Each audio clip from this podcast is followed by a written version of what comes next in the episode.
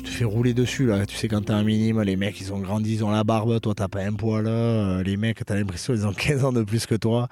Et je rentrais chez moi, j'étais massacré de partout. Euh, j'ai, euh, en minime là, j'ai dit c'est pas possible, je pourrais jamais faire du rugby en fait au niveau. Et un jour mon père il me dit écoute Mathieu, la torpille, elle fait couler un sous-marin. Il me dit alors, pourquoi toi tu pourrais pas faire tomber les grands? Et ça avait été un peu déclic, tu vois, euh, le, truc. Euh, puis, puis derrière, j'ai grandi, en fait, et tous les mecs avaient grandi, j'ai grandi plus tard. J'avais rattrapé le, retard. Vous reconnaissez cette voix? C'est celle d'un homme qui ne s'avoue jamais vaincu. Je suis Johan Zuckmeyer et vous écoutez La Cravate, le podcast rugby où on prend le temps de discuter avec des personnalités extraordinaires. C'est un peu une bulle intemporelle où on s'autorise à échanger sur leur parcours unique parsemé de réussites et parfois d'énormes coups durs. Enfant du Pays Basque, mon invité est l'aîné d'une fratrie de 4 enfants. Assez solitaire, il commence le rugby à 6 ans au Boucau, rêvant de suivre les pas de son cousin Alain Laguarde, alors joueur en équipe première à la section paloise. À 16 ans, il part faire ses armes au Biarritz Olympique avant de s'engager en 2007 à l'Aviron Bayonnais, puis en 2009 à Auch où sa carrière pro démarre réellement à 22 ans. Conciliant parfaitement le jeu à 15 avec le club gersois et le 7 avec l'équipe de France, mon invité tape enfin dans l'œil de la section paloise avec laquelle il s'engage en 2012. S'en suivent 4 saisons intenses durant lesquelles il connaît notamment une montée en top 14 mais qui se solderont par un départ comme un crève-cœur en 2016. Rejoignant alors la Catalogne et les rangs de l'USAP, il est à mille lieues de se douter que cette signature allait changer sa vie. Vous l'avez compris, je suis allé rendre visite à Mathieu Acebes. Battant hors norme et véritable leader, Mathieu est devenu un emblématique capitaine usapiste et est désormais chez lui à Aimé Giral. Passionné de sport, de voyage et toujours plein de projets, il est dans la vie comme sur le terrain, une véritable pile électrique. Jamais loin de sa famille, c'est vraiment quelqu'un d'entier, nature peinture comme dirait l'autre. On l'apprécie ou pas, mais il ne laisse pas indifférent. En ce qui me concerne, je pense que vous avez déjà compris de quel côté je penchais. Je me suis régalé en sa compagnie. Si ce podcast vous plaît, n'hésitez pas à le noter 5 sur 5 sur Apple Podcast, Spotify ou la plateforme de votre choix, à laisser un commentaire sympa et à le partager autour de vous. Ça fait super plaisir et ça aiderait vraiment la cravate à se faire reconnaître. Trêve de bavardage et place à la conversation.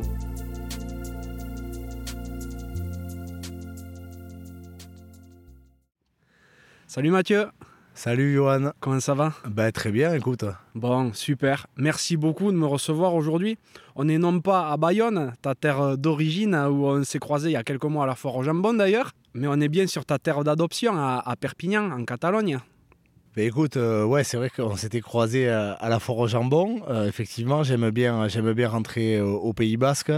Euh, voilà, je suis natif de Bayonne, forcément, avec la famille, la famille de Bayonne et du côté d'Asparin. Et, donc, c'est toujours un plaisir de rentrer. Mais c'est vrai qu'ici, ben, je, me sens, je me sens comme à la maison. c'est, ça a été une surprise incroyable pour moi, la découverte de, Perpignan, parce que parce que ben, quand je suis parti de Pau, je ne m'attendais pas à vivre euh, une telle aventure ici. Ben, en plus, là, tu es, incroyablement installé. Hein. Pour expliquer un petit peu aux auditeurs, on est dans ton jardin, sous un palmier, à côté de la piscine. Il doit faire 35 degrés, donc c'est trop, trop bien. tu as oublié de préciser qu'on était à l'ombre avec une petite brise devant. C'est vrai, et juste derrière, il y a le terrain de pétanque. on verra après ça. non, non, oui, on est bien, on est bien. C'est vrai que c'est un endroit euh, où je me sens bien et où avec ma famille on aime passer du temps. Euh, voilà, c'est toujours bien d'avoir euh, un petit, euh, un petit cocon comme ça à la maison pour, pour profiter et couper, couper dans la tête de plein de choses. Mais ouais, carrément. Et je remercie et je salue Julien Fumat d'avoir lancé l'invitation il, y a quelques, il y a quelques mois. Julien Fumat que tu as côtoyé à la section. Tu entretiens une relation particulière avec lui? Ouais, ben, ben, merci, à, merci à Juju. C'est vrai que ça fait un petit moment qu'on s'écrit et, et, euh, pour faire ce podcast et c'est difficile de se trouver des, euh, créneaux. Mais en tout cas, Juju, euh, voilà, c'est quelqu'un que je porte haut en estime parce que, parce que ben, j'ai partagé 4 ans avec lui à la section paloise et on est de la même génération. On était aussi au Pôle Espoir de Bayonne au lycée René Cassin ensemble. C'est notre génération où on a créé une association qui perdure encore de joueurs voilà, de, de l'année 1987. Et donc Juju, ouais, on s'écrit toujours, on s'appelle toujours. Quand j'ai joué à Pau, il est venu. Donc oui, non, on a, des, on a une très très bonne relation avec Juju. Bah, c'est super. Donc aujourd'hui, tu es évidemment connu des observateurs de rugby comme étant le capitaine emblématique de l'USAP, avec qui tu as connu le top 14, des montées, une descente, des titres. Mais tu as une vraie vie rugbystique avant d'atterrir en Catalogne, car tu es auparavant passé par le Bucco Tarnos, le Biarritz Olympique, l'Aviron Bayonnais, Auch et Pau. Tu as aussi une vie personnelle tout aussi intense, mais avant toute chose, j'aimerais savoir de quoi rêvait le petit Mathieu. Eh bien, euh, le petit Mathieu, euh, tout simplement, euh, il rêvait d'abord tout petit vraiment d'être toréador. voilà, j'ai toujours eu la passion, la passion de la tauromachie, des courses de vaches, et, c'est vrai que mon père, mon père m'a mené au fait de Bayonne très jeune, et j'aurais aimé, j'aurais aimé être toréador et combattre un taureau dans l'arène. Et puis après, euh, très vite, euh, à l'âge de, de 6 ans, euh, ben voilà, j'ai vu évoluer mon, mon, grand cousin Alain Laguarde, qui était en deuxième ligne de la section paloise.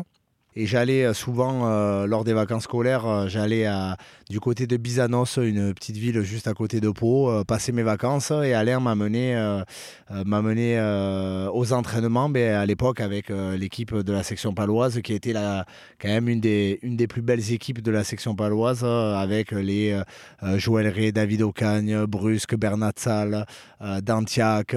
Triep, Triep, Triep, ah oui, je, ne l'oublie pas parce qu'il va me tuer, Pierre, en plus. Et euh, non, non, voilà, c'est des mecs, Abderrageb, Nicolas Baquet, Franck Rolles, Torossian. Euh, voilà, c'est des mecs qui m'ont fait rêver. Et, c'est vrai que quand je les ai vus évoluer ensemble, voilà, ils avaient un groupe avec euh, que des caractères forts. Mais moi, j'étais petit, je regardais ça avec des grands yeux ébahis. Et, et j'ai dit, c'est ça que je veux faire. Et pour le coup, je ne savais pas que, que ça serait professionnel parce qu'à l'époque, euh, pour beaucoup là, de, de, cette équipe, euh, travailler à côté, euh, c'était quand même incroyable qu'avant les matchs, c'était chez Jean-Pierre Abadi en face, qui a une maison qui était un partenaire dans laquelle aussi où j'ai mangé quand je jouais à la section paloise.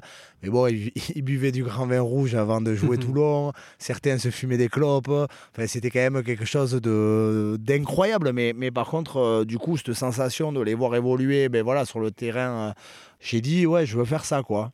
Et donc, je suis rentré ben, chez moi à Bayonne et puis j'ai commencé le rugby au au Stade et je gonflais tous mes coéquipiers avec la section paloise, David Ocagne, Nicolas Brusque. Euh, enfin, je les gonflais tout le temps, c'est vrai, euh, tout le temps, tout le temps. Et c'est marrant parce que récemment, euh, ben, j'ai fait un petit tour au fait de Bayonne et j'ai vu mes anciens coéquipiers de, du Boucau qui me disent te souviens, tu nous gonflais avec ta section paloise, tu nous gonflais. Et au final, j'ai revu aussi des éducateurs et il me dit, ben, tu vois, tu avais envie de le faire et tu l'as fait. Donc, euh, ouais, je rêvais de ça. Je rêvais de, jouer au rugby. Je ne savais pas ce que j'allais faire à côté parce qu'à l'époque, le rugby n'était pas professionnel. Donc, je, savais que j'aurais un métier à côté. Euh, mais en tout cas, je savais que je voulais faire du rugby au haut niveau. Donc, euh, dans ma tête, c'était clair. C'était le rugby au haut niveau et les copains, le sport et les copains. voilà. Sur la côte basque, il y a pas mal de choses à faire. La pelote, le surf, il y avait vraiment beaucoup de, beaucoup de choses. c'est clair, il y a de quoi. T'as attaqué à quel âge le rugby? Alors j'ai attaqué en poussin, enfin mini poussin, poussin. Euh, j'avais fait un petit test en mini poussin euh, et puis après euh, j'avais vraiment attaqué en poussin avec, avec les copains de, l'école du Boucotarno Stade et, et, voilà et puis j'ai jamais quitté jamais quitté le rugby depuis l'âge de, de, de 6 ans voilà. Donc tu as commencé aux alentours des années 93 quoi. Ouais, je pense ça même, je dirais même un peu, ouais, un peu avant. Je crois que j'ai une vidéo, euh, tu sais, les vidéos VHS l'enregistrer, je crois que c'est ouais, 92, 93 euh, par là, t'as raison. Qu'est-ce qu'ils faisaient tes parents? Alors, euh, mon papa est artisan. Mhm. À la base, il est cuisiniste, donc il installe, euh, des cuisines pour, euh, des, fournisseurs comme euh, je sais pas, Cuisinella, Bouresmo et tout ça. Ma maman travaillait dans le, dans le prêt-à-porter pendant des années chez Etam, au BAB2. elle a fait plusieurs magasins et, puis elle a terminé par garder des enfants à la maison. Euh, et, voilà, euh, petite vie tranquille. J'ai euh, j'ai trois frères et sœurs, donc un petit frère de 8 ans de moins qui est jumeau avec mon autre petite sœur. Donc voilà, et une autre petite sœur qui, est, qui a 4 ans de moins que moi. Donc il y a 4 ans d'écart, 4 ans d'écart. Et voilà, on a grandi Bayonne et puis après on, on est parti vers, vers Tarnos parce que mes parents avaient trouvé un terrain pour construire une maison là-bas et voilà. T'étais quel genre de petit garçon? Alors j'étais un petit garçon assez solitaire quand même parce que ben, dès que j'ai eu 8 ans, voilà, j'ai eu trois frères et sœurs et, et c'est vrai que j'étais l'aîné de la famille donc donc euh, on me demandait beaucoup aussi à la maison. Je me suis beaucoup occupé quand même de, ma soeur et mon frère et ma soeur. Donc euh, dès que j'avais du temps un peu, un peu libre, j'aimais bien partir avec mon vélo et, euh, et j'aimais bien jouer tout seul. J'aimais bien. alors j'adorais voir mes copains, hein, mais j'avais ce côté aussi un peu solitaire qui s'amuse tout seul, qui n'avait pas besoin de grand chose pour s'amuser. Des fois je passais mes après-midi avec un ballon tout seul à taper contre le mur ou avec une pelote contre le mur et voilà, j'étais, plutôt, euh, j'étais plutôt euh, un peu hyperactif dans le sens où je faisais beaucoup de choses dans la journée. Voilà. Tu es le seul à avoir été attiré par le rugby? Alors ouais, pour le coup, euh, mon frère, mon frère aussi maintenant joue au rugby. Il est à Saint-Jean-de-Luz en fédéral 1. Et mon frère aussi a, a suivi un peu ben, le grand frère. quoi. J'ai, fait du rugby, il a fait du rugby. mais c'est vrai que mon papa, il, il avait rien à voir avec le rugby il était plus euh, porté euh, copain, euh, soirée, apéritif que, rugby. en tout cas, là, il se met bien sous la terrasse, j'ai l'impression, ton papa. bah, ça m'étonne pas. tu restes au Bouco jusqu'à tes 16 ans. Qu'est-ce qui fait que tu en pars? Bah, tout simplement, mais j'arrive en cadet, euh, c'est euh, c'est que je commence les sélections euh, Côte Basque Land. Je passe les tests pour entrer au Pôle Sport de Bayonne avec, Pierre Pérez. Et là, je comprends que ça peut basculer vite. Et c'est vrai que mes, mes copains à l'époque de la sélection Côte Basque Land étaient plus biarro. J'avais un, très bon feeling avec, avec, avec les biarro. Et c'est vrai que j'avais le choix ou Bayonne ou Biarritz. Et j'étais parti à Biarritz et c'est vrai qu'à l'époque aussi, ben, voilà, il y avait cette équipe euh, de Biarritz qui faisait rêver quand même euh, euh, le sud-ouest du rugby quand même hein, parce que c'était une équipe qui avait gagné qui avait gagné un titre, qui était en construction, sont arrivés les Galactiques. donc voilà, ça, ça donnait envie et je pars au Biarritz Olympique en cadet deuxième année. Tu t'imposes dès lors dans les équipes de jeunes ou, ou ça tarde un petit peu? Ouais, ben alors euh, j'arrive, alors euh, je, suis arrière de formation, donc euh, j'arrive en tant que numéro 15. Et, et oui, dès les cadets, ben, sachant que voilà, ils recrutaient les, joueurs de, sélection Côte Basque-Land. Et bon, j'étais titulaire à l'arrière en Côte Basque-Land. Et là, c'est vrai que tu arrives dans un grand club, tu te dis est-ce que tu vas être au niveau? Parce que tu viens d'un petit club, le Bouco, tu sens que tu as le regard des autres. Puis, puis au final voilà, le chemin se fait, euh, se fait naturellement parce que ben, j'avais l'envie de, j'avais l'envie d'être sur le terrain et, euh, et je le voyais pas autrement, donc j'ai tout fait pour être, pour être sur le terrain. et donc c'est dès ton intégration au, BO que tu intègres également le pôle espoir Exactement, exactement. Ouais, Bayonne, euh, la petite aparté, enfin même belle aparté de, notre, pour beaucoup de notre génération. ben on était, voilà, on vivait en autarcie quoi. On était euh, au pôle toute la semaine, euh, euh, on était constamment en groupe, c'était sublime. Et avec ben, Pierre, qui est pour beaucoup Monsieur Pérez, mhm. il est aussi pour moi Monsieur Pérez, mais c'est vrai qu'aujourd'hui, voilà, j'ai une autre relation et, c'est lui qui m'a demandé de l'appeler Pierre. j'ai eu du mal à le faire, mais, mais bon, voilà. Il est quand même venu à mon, à mon enterrement de vie de jeune garçon. Euh, avec des histoires, euh, des histoires quand même euh, incroyables. Donc, donc maintenant c'est Pierre. Maintenant c'est Pierre. Mais c'était pour nous, ça a été pour tous et je pense tous les joueurs que tu as croisés, ça a été comme un, comme un second papa parce que en plus d'être un passionné de transpirer le rugby, il nous a, nous a transmis des, voilà, une façon de vivre, il nous a construit en tant qu'homme, il nous a, il nous a éduqués aussi, il nous a éduqués dans la vie, euh, tout simplement, euh, plein de choses. Euh, on était des jeunes branleurs, c'est vrai, parce que quand tu as 16 ans, 16 ans et demi, tu découvres la vie, tu as envie de faire des fois le contraire de ce qu'on te dit.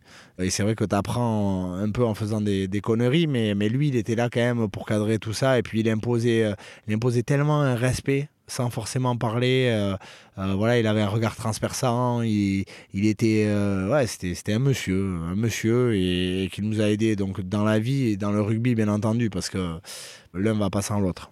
Pierre qu'on salue bien évidemment, qui aujourd'hui fait les beaux jours de la formation paloise justement depuis un peu plus d'un an. En tant que tarbé quand même, ça me fout mal. Hein. Mais bon. Au Pôle Espoir, il paraît, enfin c'est un certain Julien D de Castres qui m'a expliqué ça, que quand euh, les 87 partaient bringuer le jeudi soir, euh, ben lui il était de corvée pour vous ouvrir pour que vous rentriez. Eh ben, tu vois, ça, ça fait partie des histoires qui sont un peu, un peu marrantes. Non, c'est vrai que arrivé la fin d'année, euh, il y avait le bac, euh, le bac à passer. Et le jeudi soir et le vendredi soir, au Petit Bayonne, il y avait les, euh, les, soirées étudiantes. Et c'est vrai que le vendredi soir, c'était plus jeune et on aimait bien le jeudi soir. C'était un peu plus vieux. Et du coup, on, était de mèche avec, euh, avec le pion de l'époque et avec les jeunes, donc euh, notamment ben, ce Julien D de Castres, qui était une année euh, de moins que nous. Et ils étaient chargés de, de, faire, de faire les gays quand on, quand on revenait à 2-3 heures du matin. Et bon, on l'a fait deux fois, hein, que, que, ça soit clair, on l'a pas fait tout le temps. Mais, mais voilà, on avait l'impression de vivre avec une adrénaline extrême, quoi, parce qu'on partait de, du lycée René Cassé, on allait, on allait au Petit Bayonne. Et ce qui est marrant, c'est qu'on fait une soirée incroyable. Il y avait Thibault Lassalle, il y avait euh, Romain Lacoste, il y avait Julien Fumat, il y avait euh, toute la génération 87. Et euh, on fait une soirée incroyable, on boit du Ricard. Alors quand tu es jeune, en plus, le Ricard, ah ça, te, ça, te, ça, te, chauffe bien. Et bon, on dit quand même au retour, petite prise de conscience, on dit, bon, on rentre au lycée, on fait vraiment doucement, on, ne se fait pas remarquer, ça. déjà sur la route euh, du Petit Bayonne euh, au lycée euh, Cassin, il y en a deux qui ont fini à poil sur la route, à courir sur la route. Bon déjà pour le coup pour, pour passer inaperçu, c'était pas gagné. Arrivé au lycée, notre, notre stratégie, elle avait super bien payé. pas d'alarme qui sonne. On avait laissé un pull bloqué en bas. On avait tout laissé, on rentre. Et là, ben, 2h30 du matin, ventre glisse dans le, oh, dans, le, dans le pôle. Bon, autant te dire qu'à 3h du matin, euh, ben voilà, ça a fait du bordel, on a réveillé tout le monde et le lendemain, on était convoqué par Pierre euh, pour savoir ce qu'on avait fait. Donc, euh, on avait bien rigolé, on en parle encore aujourd'hui parce que parce que c'était marrant quand même. Bon, vous, faisiez les cons, mais ça t'empêchait pas de cartonner au rugby parce qu'à ce moment-là, tu es retenu en équipe de France moins de 18 quand même. Oui, oui, oui, c'est vrai. Ben, ben, quand, je suis, quand je suis au BO, voilà. Euh, enfin, c'est le début et aussi le début de, mes ennuis avec mes adducteurs. Parce qu'à l'époque, ben, je suis jeune, mais j'ai quand même une pubalgie. Alors, on est champion avec euh, la Côte Basque-Land euh, cette année-là. On fait une super saison. On avait un bon groupe, notamment Julien Tasté. Il y avait Seb Oudil, qui est maintenant patron de l'hôtel des Basses-Pyrénées. voilà, on avait une équipe de Côte Basque-Land pas mal. Simon Ternisien, Hospital. on avait une belle équipe. Et donc euh, l'année se passe super bien. La fin d'année, euh, ben, j'ai la pubalgie qui commence et je ne peux pas m'entraîner. Il y a la tournée en Argentine et au Chili. Donc euh, hyper content d'être pris. enfin, voilà, c'est un rêve de gosse. premier maillot de l'équipe de France. Et à deux semaines de, de, partir en Argentine au Chili, je ne sais pas pourquoi, j'étais blessé. Je décide de faire un tournoi à 7 à Arkang. Un truc, mais vraiment, vraiment pourri, tu vois. Et sur un plaquage, il y a un mec qui, euh, qui me tombe sur la cheville, fracture de la malléole. Oh, purée. Je pars pas en Argentine ou au Chili, j'en ai pleuré les larmes de, de, tout mon corps. Et donc, euh, ben, l'année d'après, la saison recommence et j'arrive à récupérer de, de, ma, de ma malléole. Et ben, je fais le tournoi, le tournoi des 6 nations, 5 euh, nations ou 6 nations, je ne sais plus ce que c'était à l'époque. Et voilà, et donc euh, ça, commence, ça commence à s'enchaîner comme ça le, rugby. Ça s'enchaîne et tu fais rapidement euh, la prépa aussi avec les pros de, du BO. Du BO, ouais, c'est ça.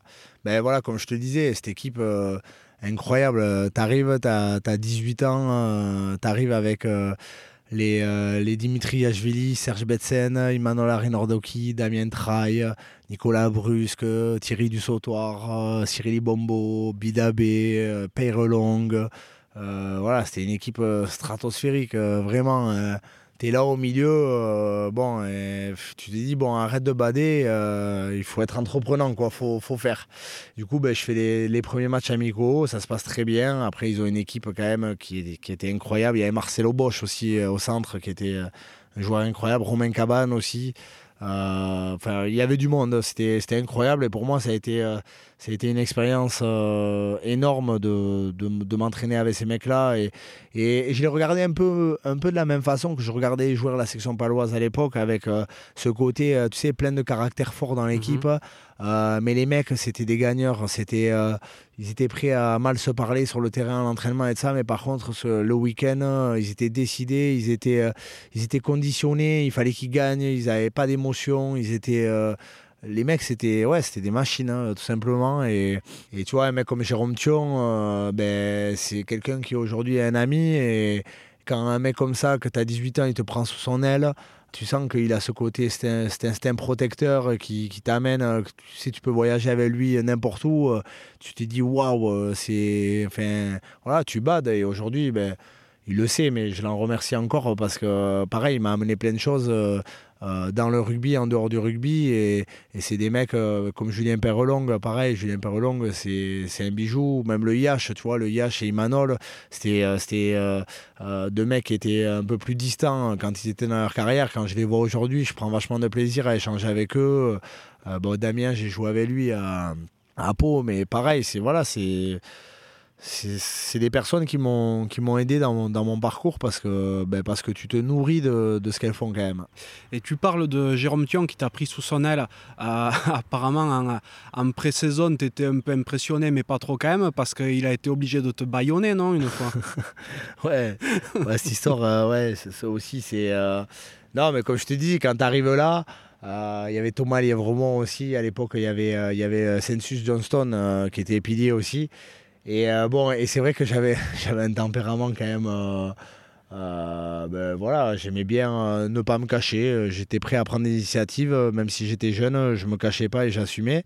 Et j'avais pris deux trois pièces de deux anciens pour mouiller ben, Thomas Lièvremont et ah oui, et David Cousinet aussi. Oh, et euh, ouais, tu le feras pas, tu le feras pas. Bah, du coup, qu'est-ce que je fais? Je passe à la bouteille d'eau fraîche, ils étaient assis, et je jette de l'eau, mais en pleine tête de, du grand de David Cousinet et de Thomas Lévremont. Et les deux étaient assis à l'arrière d'un camion, euh, de camion de matériel en fait. Et ils rentraient de, de l'entraînement d'Andaï à l'hôtel, assis derrière le camion pour pas marcher. Et du coup, je les avais mouillés et, euh, et ils avaient été euh, impassibles, c'est-à-dire qu'ils avaient pris l'eau en pleine gueule et ils n'avaient pas bougé, pas un sourire, pas euh, montré aucun signe. Et là, j'ai dit quand même, hmm, mauvais temps. Mauvais temps. Et il y avait Petrou, euh, Petrou Balane. Et donc là, on commence le repas et, et là, il y a, y a Petrou Balane qui arrive et qui me prend par le bras, qui me dit, viens le petit. Bon, ben là, là j'ai compris que j'allais avoir quelque chose, mais je savais pas quoi. Et en fait, ben, Jérôme et tout, ils m'ont attaché sur une chaise. Ah, ils m'ont mis à poil et euh, ils, m'ont attaché sur une chaise. Ils m'ont mis sur le, boulevard en daille là. C'était en plein été, euh, début du mois d'août. Et il y avait une queue de, je sais pas, 15-20 voitures qui bougeaient pas. J'étais en plein milieu et personne venait me, personne venait me sortir. Euh, je suis resté là pendant un quart d'heure. Voilà, euh, les gens rigolaient, certains prenaient des photos. Euh, je sais pas, c'était c'était un moment. et au, final, c'est un mec qui est venu me, me détacher là. Et bon, j'étais pas, je faisais pas le fier quand même. À poil sur le boulevard à Handaï, c'était pas c'était pas, pas magique. Bon, peut-être que les photos sortiront un jour, on ne sait pas. Ouais, je sais pas. Je sais pas. c'est de là que te vient le surnom La Braise ou pas? Ouais, exactement. Ben, c'est le Yash. Euh, le Yash parce qu'il disait que j'étais chaud comme la braise, euh, que j'ai démarré au quart de tour et que voilà, du coup, euh, c'était resté pendant un moment. Après, maintenant, il n'y a pas grand monde qui m'appelle comme ça, mais, mais ouais, c'était de là qu'était parti le truc de la braise. Ok. Donc tu restes à Biarritz jusqu'à tes 20 ans, en 2007, sans que ta chance te soit spécialement donnée en équipe 1. Ouais, ben c'est ça. En fait, euh, je fais les matchs amicaux, ça se passait bien. Je joue aussi en espoir, ça se passait, ça se passait très bien aussi. Mais comme je te dis, ils avaient une équipe, euh, une équipe incroyable. Et c'est vrai qu'à l'époque, euh, j'étais simplement, euh, simplement de formation et, et je faisais pas partie des petits papiers, tout simplement. Et c'est comme ça. j'ai pas eu forcément ma chance. J'ai fait quelques feuilles de match avec eux. Mais comme je te dis, c'est une expérience qui m'a qui m'a vraiment fait grandir et, et du coup ben, je pars de Biarritz voilà, pour, aller, pour aller à Bayonne parce que Bayonne me propose un contrat Espoir Pro euh, et pour moi, euh, c'est l'occasion, c'est Jean-Pierre Elissalde qui m'appelle, qui me dit voilà Mathieu, euh, moi je te connais, t'es boucalé en plus, j'ai envie que tu viennes, tu vas progresser à nous, tu vas jouer. Donc bon, j'avais pas envie de quitter le Pays Basque parce que parce que c'était ma terre natale et que du coup je, pars à, je pars à Bayonne, un peu à contre-coeur au départ parce que j'étais vraiment, ça faisait 5 ans ou 6 ans que j'étais à Biarritz. J'avais envie de jouer quand même à Biarritz, mais, mais c'est comme ça, ça s'est pas fait. Après, je j'en veux à personne, je suis pas du tout aigri parce que ça fait partie de mon parcours et je l'accepte comme il est.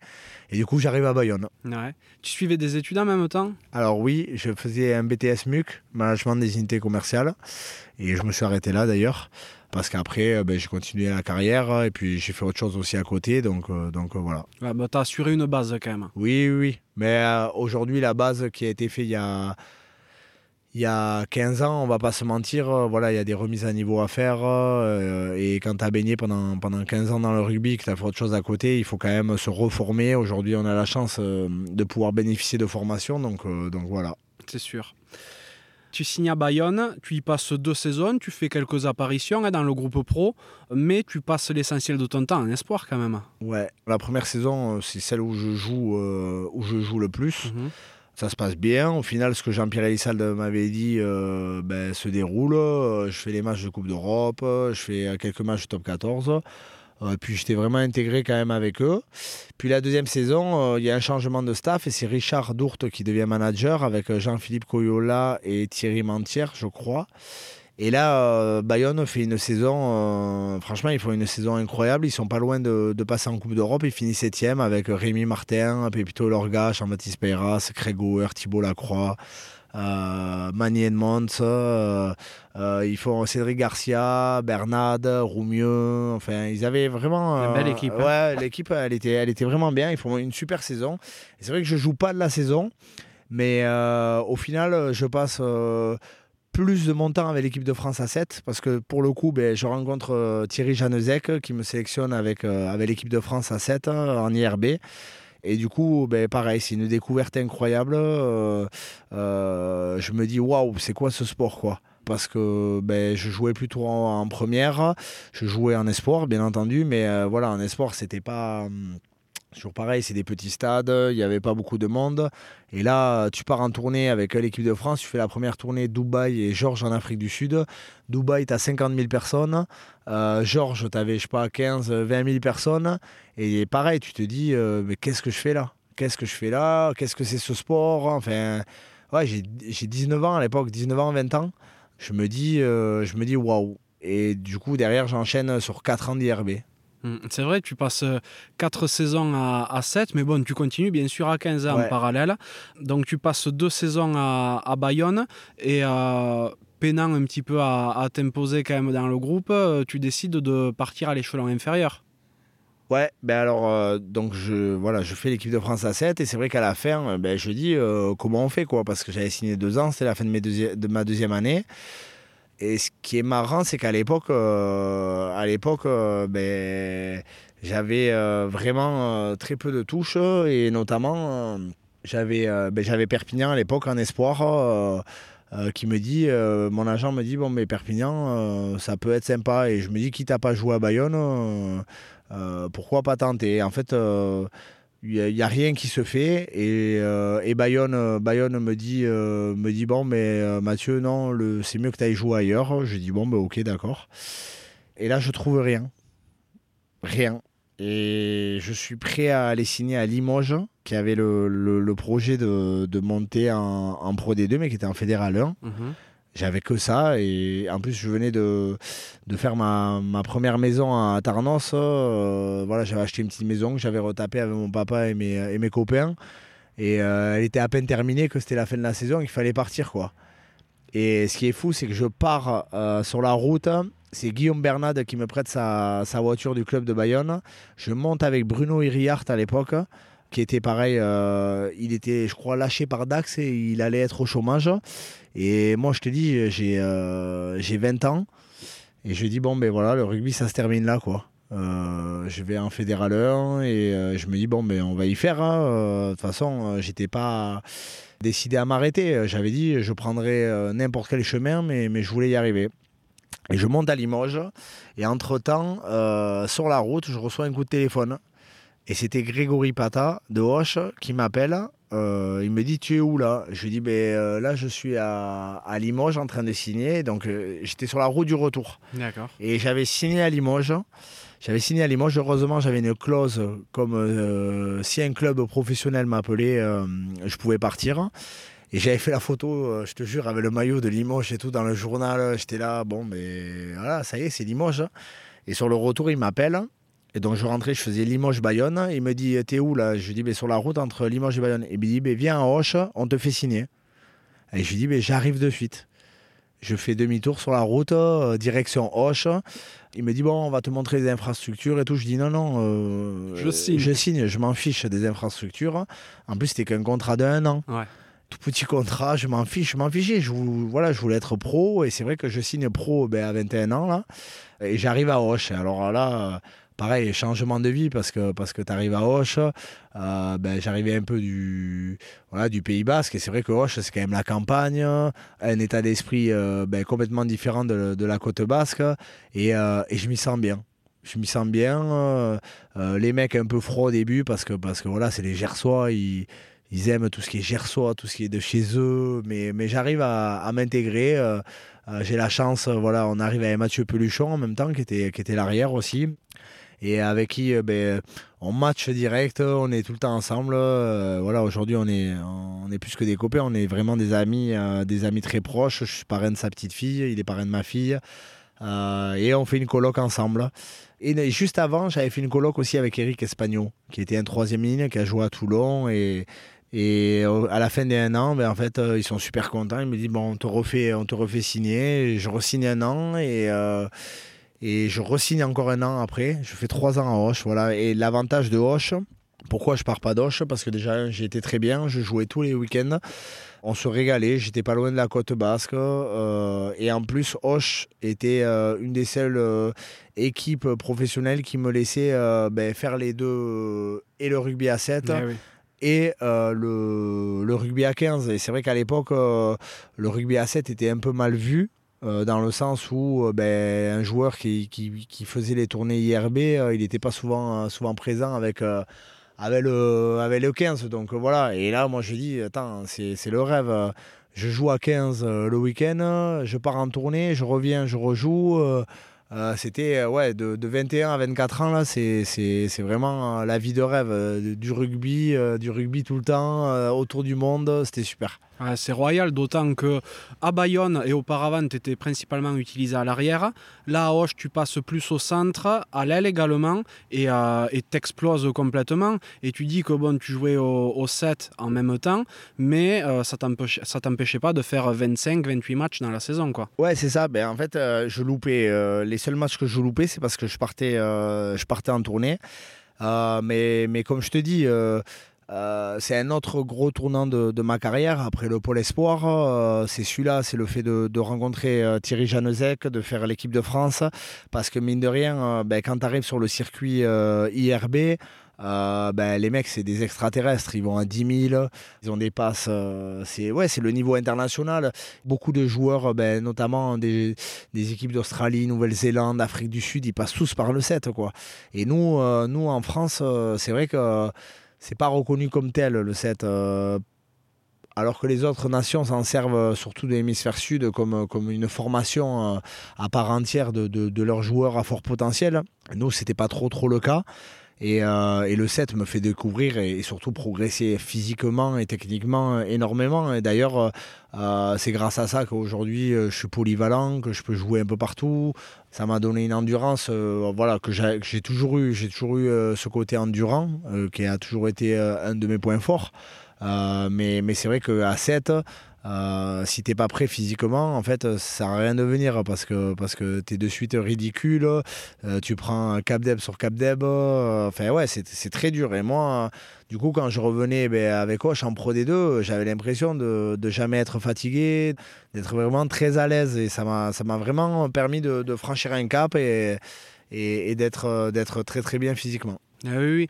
Et en 2012, vous arrivez en finale de Dubaï Ouais, mais ça, pareil, voilà, c'est alors c'est ma dernière année de 7 et c'est vrai qu'on avait galéré les, euh, les, deux premières années.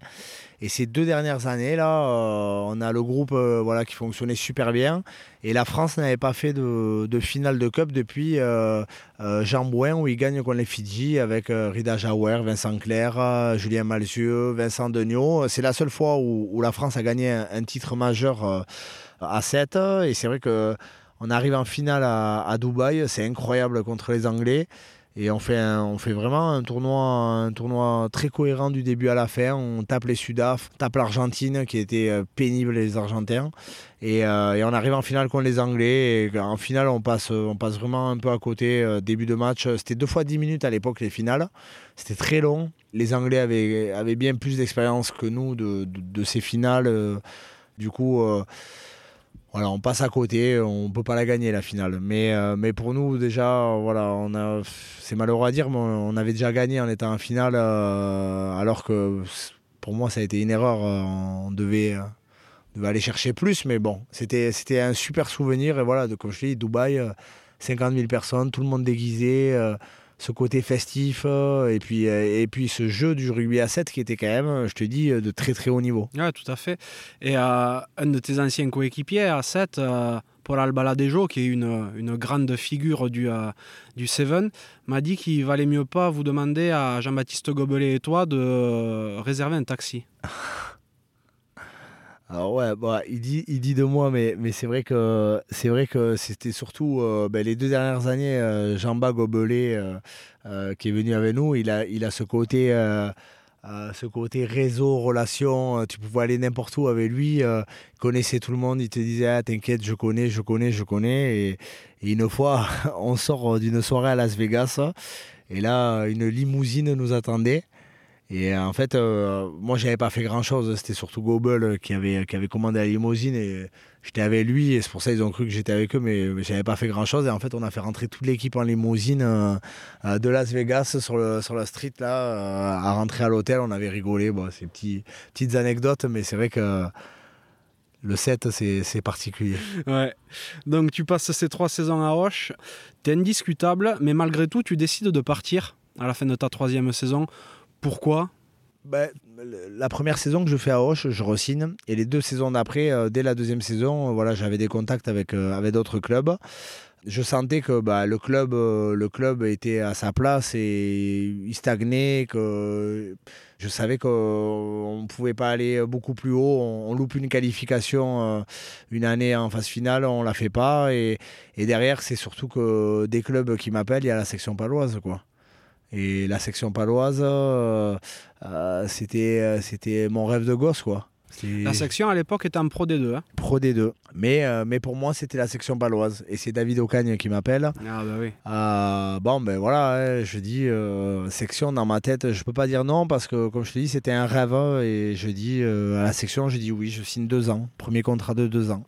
Donc, quand tu signes à la section, c'est en 2012. L'objectif, il est clair à ce moment-là, c'est de monter en top 14 parce que ben, c'est un club qui, euh, qui se structure depuis quelques années pour remonter.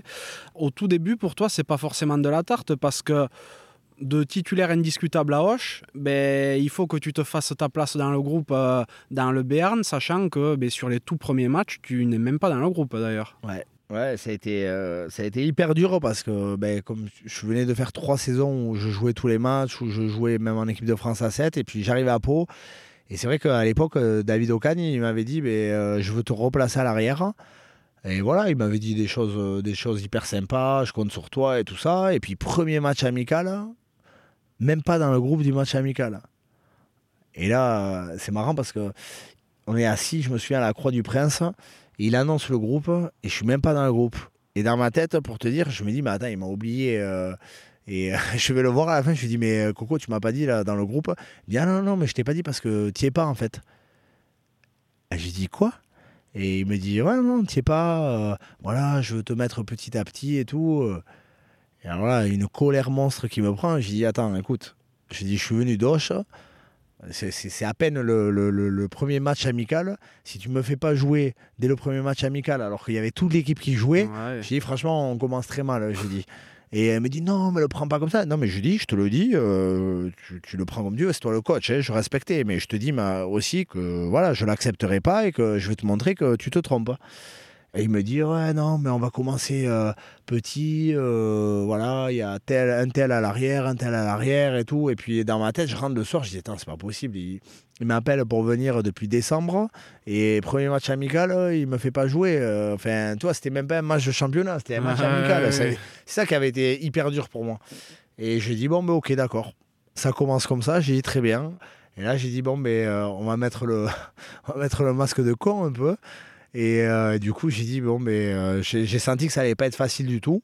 Et derrière, euh, ben, au final, début de saison, premier match, je joue pas, je crois, ou je suis remplaçant à Narbonne. Puis il y a un match ou deux, je joue à Tarbes, je fais un en avant sous une chandelle, enfin des petites conneries, tu vois. Et je sens que de suite, il me, il me remet de côté et tout. Je dis, ok, bon, mais j'ai fait le dos rond, j'ai bossé, j'ai essayé d'être ben, irréprochable. Euh, mais c'est vrai que ça a été dur à accepter ce côté-là, là, d'avoir fait trois saisons en Pro D2 où tu joues tous les matchs et là, tu arrives presque, euh, ben, on te calculait pas. quoi. Ouais. Ah, j'ai dit euh, quand même, et au final, la saison, euh, je crois qu'à la fin de la saison, je fais 24 matchs, je Oui, crois. c'est ça. Un truc comme ça, mais le début de saison, hyper dur. Et euh, à la fin, euh, ben, je finis titulaire et on fait euh, la finale d'Access contre Brive où je suis titulaire à l'arrière, titulaire à la demi contre La Rochelle. Et, euh, et voilà, mais, mais franchement, j'avais été me le chercher parce que, je te dis, au départ, euh, j'avais vraiment pas compris le, le management, j'avais pas compris qu'est-ce qu'il avait voulu faire avec moi. Alors peut-être que c'était calculé, peut-être qu'il savait qu'il allait m'énerver. euh, en faisant comme ça, mais, euh, bon, voilà, écoute, au final, à la fin de l'année, j'avais joué et voilà, j'étais lancé à peau. Ouais, tout à fait. Donc, comme tu le dis, cette saison-là, vous, vous arrivez en finale d'accession contre Brive à Bordeaux, mais en demi-finale, tu as bien participé à faire dégoupiller les Rochelais. Alors, alors la, la- la vraie histoire, c'est que trois mois avant, on reçoit La Rochelle au Hameau, qui, ce même La Rochelle, avait perdu l'année d'avant en demi-finale aussi d'Access, puisque la section perd l'année d'avant la finale contre Mont-de-Marsan à Chabandelmas. Et nous, on perd la finale contre Brive. Et là, on reçoit La Rochelle. Et c'était, voilà, il y avait déjà le, le petit contentieux d'avant.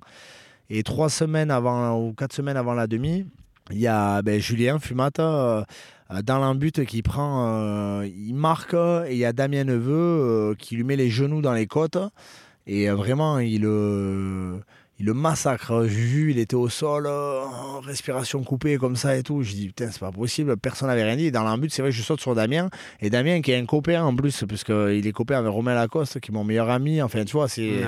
tout est lié. Et je dis qu'est-ce que tu fais Euh, C'est pas possible. euh, ah, c'est bon et tout. Et je sais pas pourquoi. Donc euh, Damien et moi on prend jaune. Donc premier jaune. Et euh, je sais pas, un quart d'heure après, il y a un petit coup de pied par-dessus. Le ballon roule. Damien Neveu se retrouve en, en R2, en deuxième rideau. Et il saute sur le ballon. Et là, ben, je fais la même que lui a fait à Julien dans les côtes, pareil, les genoux et tout. Et donc je prends un deuxième jaune et un carton rouge. Je suis exclu à ce match. Euh, Et ça s'était chambré un peu euh, sur le terrain. Bon, il y avait Colazo à l'époque. Je sais plus ce que j'avais dit, franchement. Je sais plus. et donc, il y a la demi-finale. Et là, je savais que, je savais que ça allait être tendu. Et, euh, et à la fin, quand, quand on gagne de un certain nombre de points, je sais qu'il y a le troisième ligne, Vessels, euh, voilà, qui, avait, euh, qui avait un petit contrat sur moi. et non, il me, met, il me met un petit hypercute du droit dans le front. euh, pas méchant, mais il m'ouvre un peu le front. Et derrière, euh, ben, s'enchaîne la, Ah, la, ba- la bagarre générale. euh, Enfin, ouais, c'était. C'était un, moment, euh, c'était un moment particulier. Ouais, mais moi, ce dont je me souviens aussi, c'était le, le public qui était complètement possédé ce jour-là.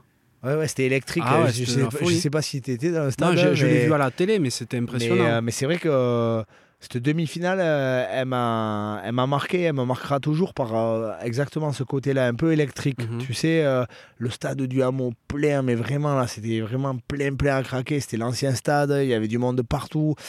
La section venait de perdre ben, en finale l'année dernière contre l'année d'avant contre Mont-de-Marsan. Et on sentait vraiment cette pression. Donc, euh, donc ouais, c'était c'était vraiment électrique. Et puis La Rochelle avait, avait une équipe costaud quand même. hein. Euh, donc, euh, donc voilà, c'était un très très gros match. Et euh, je crois qu'on on gagne sur un contre de Daniel Ramsey qui marque euh, sur un contre en coin là. Et, et bon, ouais, c'était électrique, vraiment très électrique. Donc vous gagnez cette demi-finale, vous allez jouer la finale donc à, à Chaban, à, à Bordeaux. Là, ce jour-là, 142 bus de supporters viennent pour, euh, ben, pour vous soutenir. Ouais, c'était. Bon, c'est la première fois que je le voyais. hein. Euh, ben, voilà, j'arrivais de. La vraie équipe dans laquelle j'avais joué en pro, c'était Hoche, puisqu'à Bayonne, j'ai très peu joué. À Biarritz, euh, ben, j'ai très peu joué en professionnel aussi. Donc, euh, j'avais vraiment. euh, un vécu avec Auch en professionnel. Et c'est vrai qu'Auch, c'était un petit public avec un petit stade. Et puis là, tu arrives à Pau. Et puis Pau aussi était passé sur euh, notre standing. Et là, comme tu dis, plus de 100, 100, 100 bus. C'était incroyable. et on passe, on passe complètement à côté. Ouais, bon, vous montez pas. Mais cette année-là, ça t'a quand même aussi appris à traverser les affiches quand tu rentres sur le terrain. c'est l'année d'après. C'est l'année d'après. C'est l'année d'après. Et pareil, euh, La Rochelle encore. Euh, la Rochelle à, La Rochelle à, au hameau. Et là, ben, on les re-recevait. C'était le match après la, grosse bagarre générale. Tout le monde était bouillant. Et, tu sais, au hameau, là, ils mettent, ils mettent un cadran en métal. Et quand tu revois les images, il y a une femme qui est en plein milieu, qui est, qui est scotchée droite euh, comme ça, là, en plein milieu. Il y a un cadran en métal avec une, une pancarte que les joueurs traversent. Ouais, que traversent et tu déchires, le, tu déchires le papier. Mais sachant que j'étais pas rentré premier, euh, il n'y avait plus beaucoup à déchirer dans le passage.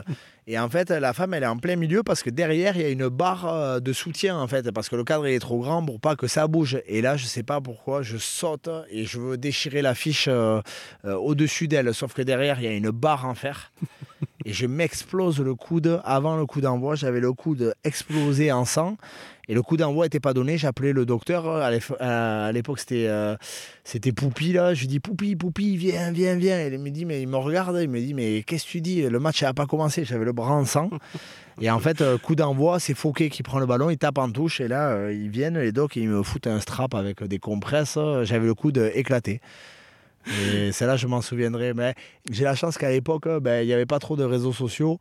Et il n'y avait pas la télé, c'était pas médiatisé euh, comme aujourd'hui, la Pro D2 et tout ça. Donc, euh, il n'y a pas grand monde qui la, qui la connaisse. Mais elle est trouvable, cette vidéo. Hein. Ouais, elle est trouvable, mais elle est jamais trop, trop ressortie sur, sur ma carrière. Euh, jamais trop, trop ressortie. Tu ne devrais pas dire ça ici.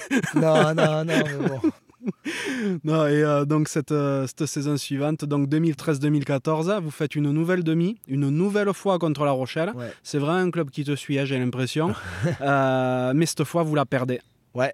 Ben, ben cette fois, j'ai un souvenir marquant, c'est que bah, on fait une saison moyenne, on fait une saison moyenne là en Pro D2. Du coup, on se déplace à, à La Rochelle pour la demi. Et là, euh, je sais pas, deux mois, euh, deux mois avant, ils reçoivent un joker médical au centre, un petit Fidjien. Et le coach, il nous le présente comme ça. Bon, c'est un petit Fidjien. Alors, il monte en pointe, il fait n'importe quoi. Bon, il est un peu costaud, mais il faut jouer sur lui parce qu'il comprend rien en défense et tout ça. Bon, mais bien senti. Euh, coup d'envoi du match, on reçoit, on tape sur lui. C'était Lepani Botia. il me prend le ballon, écoute-moi, il avait euh, l'étoile de Mario. Il me file pommette au centre, pas de loi. Il arrive sur moi, clique la Kodak euh, dans les tribunes. Et euh, je sais pas, deux minutes de jeu. Le stade en feu, Marcel de Flandre, les drapeaux partout. Enfin, on fire, vraiment. Et là, sous les poteaux, je me dis, waouh, ça va être compliqué. Dix minutes après, il me reprend le même ballon mais personne ne connaissait à Botia. Il reprend le même ballon et il me fait la même. Clic-clac, raffut, percu. il fait tout. Il arrive, il traverse le terrain, 14 à 0. Euh, et là, compliqué. On passe une, demi compliquée. pareil, toujours la même équipe. Euh, Gourdon, Goujon, Antonio, euh, Botia, Fouquet, Claire, Allel. Enfin, ils avaient vraiment une belle équipe. Et d'ailleurs, La Rochelle euh, monte et ne descendra plus jamais. Mm, quoi. Tout à fait. Vous prenez date pour l'année suivante et justement, il y a un vrai changement à la section l'année d'après parce que déjà, il y a un assez gros recrutement, notamment avec euh, Simon Manix qui arrive au poste d'entraîneur. Euh, il arrive avec Kouglan dans ses valises. Donc ça épaissit un petit peu tout ça. Là, vous prenez la tête dès le début de la saison, vous la lâchez pas, vous écrasez le championnat, vous passez même pas par les phases finales pour monter. quoi. Ouais, ben, on l'a senti de suite. Voilà, Simon, il est arrivé. Euh, pareil, euh, ce genre de gars qui arrive et qui en impose quand même, tu vois. Euh, on peut dire ce qu'on veut sur Simon. il est arrivé, il a mis un cadre. ça branchait pas. les, joueurs, les joueurs suivaient. Et puis, et puis un recrutement. Jean Bouillou. euh, Jean, non, Jean Bouillou arrive l'année d'avant, mais James Couglan, euh, Damien Traille. Ouais. Il y avait, euh, non, il y avait une équipe, voilà, une belle équipe et on fait 8 sur 8, je crois, au début de la saison. 8 matchs gagnés, on est de suite devant. Et c'est vrai que la formule de, de l'époque de la Pro D2 faisait que le, le- le champion, le champion prenait le, le wagon pour le top 14 à la fin. Voilà. Donc euh, là, euh, rien à dire. Et après 9 ans de purgatoire en Pro D2, ben, la, la section remonte enfin en top 14 en 2015. À ce moment-là, toi, tu as 28 ans, tu as plus de 150 matchs de Pro D2 à ton compteur. Tu vas redécouvrir le top 14 parce que tu avais fait quelques pas euh, en top 14 avec l'Aviron Bayonnais quelques années avant. Mais bon, c'était 8 ans avant. Donc euh, tu le redécouvres vraiment. Tu as une petite appréhension? Ben, euh, oui et non, mais surtout, je suis hyper heureux parce que je suis plus le même joueur. Et ce que j'avais pu euh, avoir comme regret à l'époque, quand j'étais jeune, de faire euh, banquette et de regarder, euh, regarder les autres jouer, je me dis, bon, mais voilà, maintenant, je suis plus le même joueur. Il va falloir que je prenne les devants. Il va falloir que j'assume euh, pour passer un autre cap.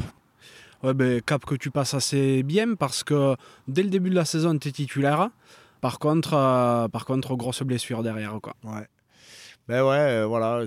Et là, je me dis, je me sens un peu maudit parce que ben, j'entame euh, la saison titulaire, ça se passait hyper bien. euh, Simon euh, Manix, voilà, me, me faisait confiance et j'aimais beaucoup sa façon de manager, d'entraîner, vraiment.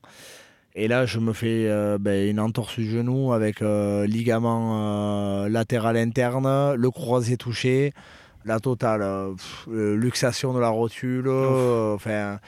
C'est Tchalewachou à l'époque qui me tombe sur le genou en porte-à-faux contre Montpellier. Et là, je me dis, euh, voilà, fais, fais chier quoi. Tu batailles en Pro D2 quelques années pour revenir en top 14 et tu arrives cette blessure-là, notamment en plus fin de contrat. Ouais.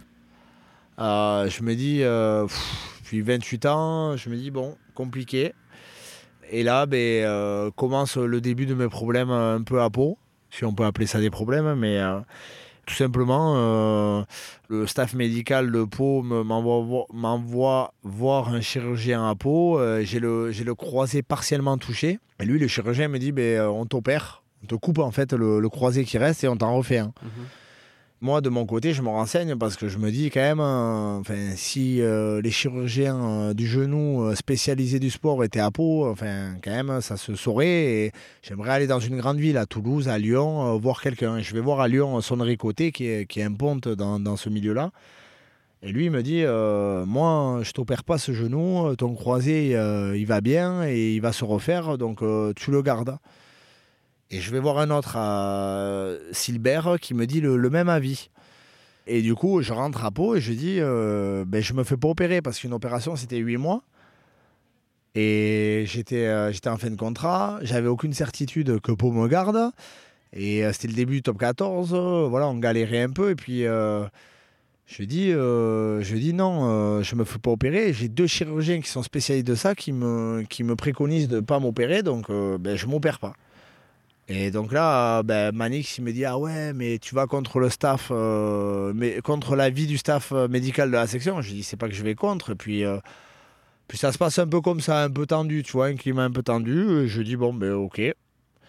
Puis je fais mes trois mois de rééducation. Et puis au final, euh, pendant ces trois mois, je suis contacté par trois clubs, dont Perpignan. Et ben, mon épouse, elle est, elle est enceinte de jumelles. Et à côté, ben, je faisais aussi un projet euh, voilà, de rénovation avec euh, des appartements, l'offre que je venais de terminer. Un peu la même chose que quand j'étais à Bayonne et que je pars à Auch. Pas du tout envie de, bouger de Pau. Vraiment, euh, Pau pour moi, c'était le club où, je voulais terminer ma carrière. Voilà, je te dis, c'était mon rêve, c'était de jouer à Pau. Et là, je sens que ben, ça tergiverse, on me dit pas réellement les choses. euh, voilà, je, sens quelque chose de, différent de d'habitude. Je vais voir euh, ben, Simon, je vais voir le président, il se décide pas. Et moi, j'ai Perpignan qui me dit euh, écoute, nous on te veut. Par contre, dans 15 jours, il faut que tu aies donné ta réponse. On compte sur toi. Et faut que tu viennes à Perpignan. Voilà. J'ai dit, bon, ok, ok, je réfléchis quand même. Je dis, euh, et là, j'ai un dernier rendez-vous avec, euh, avec Manix et le président qui fait qu'il ne se prononce pas. Et je dis, bon, ben tant pis, je vais, je vais à Perpignan parce que ben, Perpignan, je sentais qu'ils avaient envie de travailler avec moi et c'est toujours plaisant d'aller avec des gens qui veulent aller avec toi. Évidemment. Et pour le coup, derrière, je reprends la saison. Donc je signe à Perpignan. Je pensais ne plus jouer à Pau. Et au final, Simon me fait jouer euh, toute la deuxième partie de saison en me disant Mais pourquoi tu as signé à Perpignan? Pourquoi tu as signé à Perpignan? Euh, Tout le monde me demande pourquoi j'ai signé à Perpignan. Mais j'ai dit pourquoi j'ai signé à Perpignan Tout simplement parce que ils m'ont mis un contrat sur la table euh, de trois ans et que ma femme, ma femme était enceinte, que je vous ai dit que je voulais rester à Pau, vous n'êtes pas bougé. Voilà, pas plus compliqué que ça, il n'y a pas plus d'histoire que ça. C'est incroyable. Et tu finis même capitaine Ouais, ouais bon, ça c'est anecdotique, mais, mais c'est vrai que je comprends pas. Euh, c'est pour moi, ça reste l'interrogation de, ma carrière. Ça se passait très bien avec Simon, très bien avec le club. Je jouais tous les matchs à Pau et, et je sais pas. Ils, ils ont, été, euh, ils ont été bizarres à ce moment-là avec moi. Donc voilà, c'est comme ça. Ça fait partie de mon. Euh, sur le coup, je l'ai très très mal vécu. Et j'étais très très triste parce que en fait, je sens je sentais que c'était quelque chose de, pas mérité en fait. Mhm. J'aurais aimé qu'ils me disent euh, euh, quelque chose vraiment, hein, qu'ils me donnent une raison, mais j'ai eu aucune raison en fait. Aucun argument en fait, si tu veux. Et c'est le pire ça, tu sais, de vivre dans le truc de te dire mais pourquoi? C'est vraiment euh, bizarre. Hein. Tout, ça se passait hyper bien. je jouais, les supporters étaient top, les partenaires étaient top. Au club, ça j'étais intégré à tout le monde. voilà, dans le vestiaire, c'était top. Enfin, je te dis, je voyais pas ma vie rugbystique ailleurs qu'à Pau. Bon, tu te retrouves à, devoir partir de Pau, mais peut-être pour euh, la meilleure décision de ta vie au final, parce que ben, tu redescends d'un étage, tu signes à Perpignan. Déjà, est-ce que redescendre d'un étage, c'est pas compliqué un peu? Bah, c'est surtout que c'est un peu. Je dis pas une remise en question générale, mais ça faisait deux fois que ça m'arrivait. Je commençais en top 14, je redescends en Pro D2, j'arrive à remonter en top 14, puis euh, je redescends en Pro D2, je me dis, euh, ouais, c'est la malédiction. En fait, euh, voilà, pas le droit de rester en top 14. quoi. C'est vraiment là, pour le coup, c'est un challenge parce qu'on me dit vraiment, il faut qu'on remonte. Et puis pour moi, Perpignan, ça signifie quelque chose. Quand j'y signe, je dis quand même l'USAP. L'USAP, c'est l'USAP. C'est un club de caractère. C'est un club avec, avec voilà, des grosses valeurs, des joueurs emblématiques. C'est une équipe. Euh, on aime le rugby, on est obligé, euh, on est obligé quand même d'avoir quelque chose pour cette équipe. Et euh, j'ai dit bon, mais je vais jouer à l'USAP. Alors certes, quand j'y signe, c'est quand même moins clinquant que les, belles années de l'USAP 2009-2010, voilà, où ils sont champions et qu'ils ont une équipe énorme. Mais je me dis pourquoi pas quoi. Je me dis pourquoi pas. Mais j'arrive, c'est vrai qu'honnêtement, je l'ai déjà dit, j'arrive avec le frein à main ici. Et au final, euh, ben, comme tu dis, c'est la plus belle décision de ma vie, vraiment. Ouais, tu prends une, une super décision. Tu arrives dans un club où euh, tu es attendu, mais tu es blessé. Ben, je signe trois ans, j'arrive, je fais une grosse déchirure au mollet, euh, des gros pépins au mollet, et ben, je commence pas le championnat. Je fais aucun match amicaux, je m'entraîne pas avec l'équipe hyper dur pour moi de commencer euh, la saison avec une nouvelle équipe sans faire la prépa estivale. Et euh, ouais, je me sens, je me sens pas bien. Je me sens pas bien. Je suis, suis pas intégré. Alors j'essaie de tout faire pour être intégré, mais quand t'es pas sur le terrain pour s'intégrer, c'est euh, compliqué. Puis le championnat commence. J'arrive à revenir tant bien que mal. Je fais juste un match contre Dax en début de saison. Je crois que c'est le quatrième match de, la saison. Donc la saison a déjà commencé. Je fais une mi-temps, je touche un ballon, je marque un essai. Et Becky avec des insertions du quadri, euh, reblessé. Et je joue pas jusqu'à après, euh, pendant un moment. Quoi. Pratiquement euh, toute la moitié de saison, je joue pas. Ce qui est incroyable, c'est que cette saison-là, tu mets quand même 12 essais. Tu finis deuxième meilleur marqueur du championnat derrière Tisley d'Agen. Ouais, mais euh, je dis c'est toujours c'est toujours marrant parce que ben, j'ai jamais été un finisseur en fait. Euh, vraiment, euh, j'ai toujours été plus créateur, voilà, joueur de ballon, mais, mais jamais catalogué comme, comme finisseur. Et là, cette saison-là, ben, je joue beaucoup à l'aile, arrière et ailier à Perpignan. Et ben voilà, j'ai la, rentre quoi. Je, marque des essais je joue 7 mois et je marque 12 essais. Je suis content, mais je me dis quand même l'année prochaine, ça va être compliqué parce que tout le monde va m'attendre au tournant.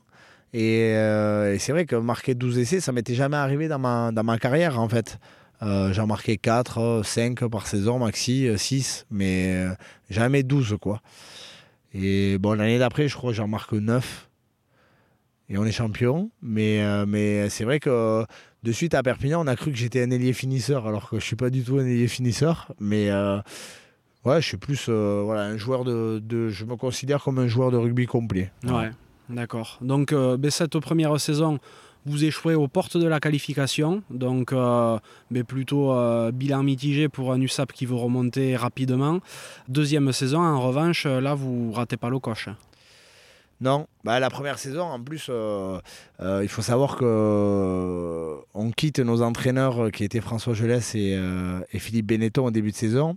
Cinquième journée de championnat, mais je crois qu'on perd contre Dax à la maison. C'est la journée que, je fais, ou quatrième journée le président, il rentre dans les vestiaires et il dit Bon, mais euh, vous pouvez tous ranger les crampons parce que je m'en vais du club. Il n'y a pas d'argent, euh, il n'y aura plus d'argent au club. Euh, voilà, ranger les crampons. Et là, je me dis Attends, je viens de signer deux top 14 en Pro D2, 3 ans. le président dit ça, j'ai dit compliqué, vraiment compliqué. Je, oh, je, te dis honnêtement, là j'ai touché le fond. Je suis rentré à la maison le soir, hein, ma femme m'a vu, elle m'a dit euh, qu'est-ce qu'il y a? Ah, J'ai dit ben ça va pas du tout. Voilà. Et donc je suis parti de là, de Perpignan. Et là derrière, ben, comme tu dis, on, fait une deuxième partie de saison, on manque la qualif de peu. Mhm.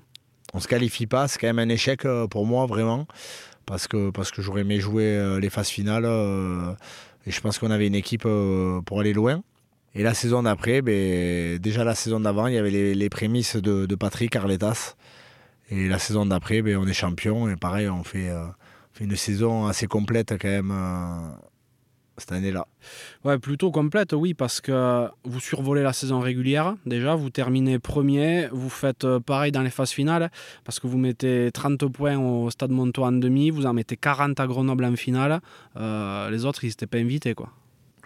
Non, mais on était, euh, je te dis, on était. Euh, euh, le déclic a été l'arrivée de Patrick Arletas et on était pareil, conditionné. Tu vois, l'année d'avant, si on se qualifie, je, te, je suis sûr qu'on va au bout de l'Access Match. On n'aurait pas été champion, mais, on allait au bout de l'Access Match et, et on serait monté, j'en étais persuadé. Euh, et, là, on a commencé la saison, on, le savait, on sentait que c'était pour nous. On met 66 points à Bayonne, match d'ouverture euh, du championnat. Euh, voilà, on a été craint de suite, on était, on était fort dans la tête, on était fort. Vous étiez fort, vous remontez donc en top 14 et c'est le moment que choisit le coach Patrick Arletas pour te nommer capitaine et tu succèdes à Tomé Cochard. Ouais, alors euh, ben, c'est en cours de saison en fait. Hein. C'est Tom qui commence capitaine en top 14. On passe une saison compliquée parce que, parce que franchement, il y a des matchs euh, qu'on aurait pu basculer et on bascule pas. Et puis après, euh, voilà, c'est l'engrenage. on, est, on est dans le négatif, tout le monde vient gagner chez nous. mais on lâche, euh, on lâche jamais les armes. Hein. On, est, on est toujours vraiment. On croit toujours euh, jusqu'à la fin, jusqu'à la fin, on y croit, on y croit, on y croit. On est à la lutte avec, euh, avec Grenoble. Et je sais pas, on va jouer à Montpellier. Et puis là, Patrick m'appelle et il me dit écoute, je sais pas si Tom jouait. Si Tom y jouait, il me dit j'aimerais changer le capitaine et j'aimerais te mettre capitaine. Voilà. Et ça se, ça se passe comme ça. Et on va gagner à Montpellier. Tu avais l'habitude, un jeune, d'être capitaine ou dans les clubs où tu étais passé au préalable? Alors, bah, avec l'équipe de France à 7, j'étais capitaine euh, pendant trois saisons. Euh, en jeune, euh, j'ai été capitaine aussi. pas au BO. Après, honnêtement, ceux qui me connaissent, qui m'ont vu jeune et qui me voient maintenant, je suis exactement le même. Donc voilà, je dis toujours, j'avance, j'avance et j'avance avec ceux qui veulent avancer avec moi et les autres. Ouais. Voilà. Donc, bah, effectivement, cette saison en top 14, euh, en termes de résultats, elle est cauchemardesque. Euh, c'est donc 26 matchs, 24 défaites, donc 2 victoires. Vous terminez dernier de chez dernier, euh, redescente en, en Pro D2. Opération de la pubalgie. Opération de la pubalgie pour, euh, pour que tout se passe bien. Voilà, c'est euh, saison catastrophique. Hein. Ouais, je. Non, c'était saison oubliée. Puis je te dis en plus, Patrick me met capitaine à Montpellier. On gagne à Montpellier. Premier match, première victoire de l'année.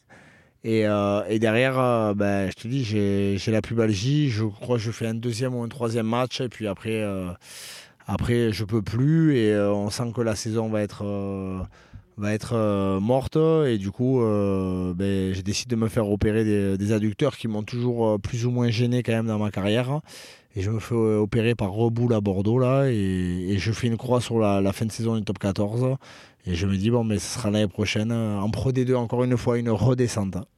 Toi, en tant que capitaine, comment tu arrives à, resserrer les rangs, à garder les gars mobilisés mais pour pas sombrer complètement non plus? Parce que ben, le top 14, si, si tu commences à lâcher, c'est pas 40 que tu en prends, hein, c'est 90. Donc, euh, comment tu arrives à garder un minimum de dynamique dans le, dans le groupe Comment, honnêtement je peux peux pas clairement te le dire je sais pas c'est une, question d'énergie une question de voilà, de, force mentale, d'enthousiasme quand même. Voilà, ce côté positif euh, qui a toujours une chance d'y arriver en fait. J'ai toujours fonctionné comme ça parce que, alors peut-être euh, dû à mon parcours, dû à comment je me suis, je me suis construit, mais, euh, mais c'est vrai que ça n'a jamais été facile. On m'a jamais quand même facilité le, parcours. J'ai jamais fait 1m90, 100 euh, kg et, euh, et, 10 secondes au 100 mètres. Donc, euh, voilà. Dans ma tête, moi, ça n'a jamais été couru d'avance. Et, je pense que ce que j'essaye de, transmettre aux autres, c'est qu'il faut, voilà, il faut jamais rien lâcher. Il faut, toujours croire que c'est possible et être d'un côté voilà positif, mais sans être positif en rêvant, positif réaliste, quoi. Voilà, et garder le vestiaire sain, garder. Euh, parce que tu peux perdre, et quand ça commence à se tirer les pattes, euh, se tirer dans les pattes dans les vestiaires, c'est jamais très bon. Se dire les choses. Ça fait jamais plaisir des fois, mais euh, des fois il peut y avoir des accrochages. voilà, je fonctionne comme ça. J'aime pas quand on se dit pas les choses. je préfère qu'un mec me dise honnêtement ce qu'il pense que voilà par derrière et tout ça. C'est des choses que j'aime pas trop. je comprends bien. Donc vous redescendez en Pro D2, euh, l'histoire se répète pour toi. Par contre là, pas pareil, vous euh, vous attaquez mais tambour battant, vous êtes super super bien, mais euh, la dynamique est coupée. Covid. Voilà. Covid.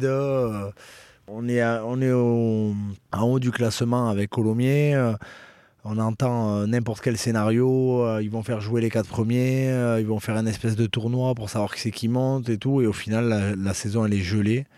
Et on vit pendant, pendant deux mois en espérant, mais, euh, en se préparant à la maison, les prépas physiques, ils nous envoyaient des trucs à la maison à faire, dans le jardin et tout. Euh, on pensait vraiment reprendre la saison, quoi, parce qu'au départ, tout le monde pense reprendre la saison. Et en fait, euh, tous les championnats sont gelés et c'est une saison, une saison blanche. Hein. Mm, mm. Donc compliqué. Et puis économiquement parlant, baisse des salaires, négocier ça avec le club ce rôle-là, euh, en plus je suis capitaine cette année-là, euh, tout le monde, pas qui me tombe dessus, mais euh, qui me demande de faire le tampon entre les joueurs, le club, les négociations et tout ça, vraiment compliqué. Mhm donc euh, saison de purgatoire supplémentaire parce que vous comptiez remonter direct. Hein. C'était vraiment le but de, l'opération. Euh, et, toi, la malédiction s'acharne encore sur toi parce que tu en repasses une en Pro D2. Quoi. Exactement. Ah, c'est comme ça. Euh, ce que je dis hein, aujourd'hui j'accepte mon parcours comme il est et c'est comme ça et c'est que c'est que je devais faire ces années-là en pro D2 après j'ai quand même été ce que je te dis j'ai été le plus heureux parce que parce que j'ai joué tout au long de ma carrière j'ai tout le temps pratiquement été titulaire dans les clubs où je suis passé. Ce qui m'importait le plus, c'était ça, c'était d'être sur le terrain.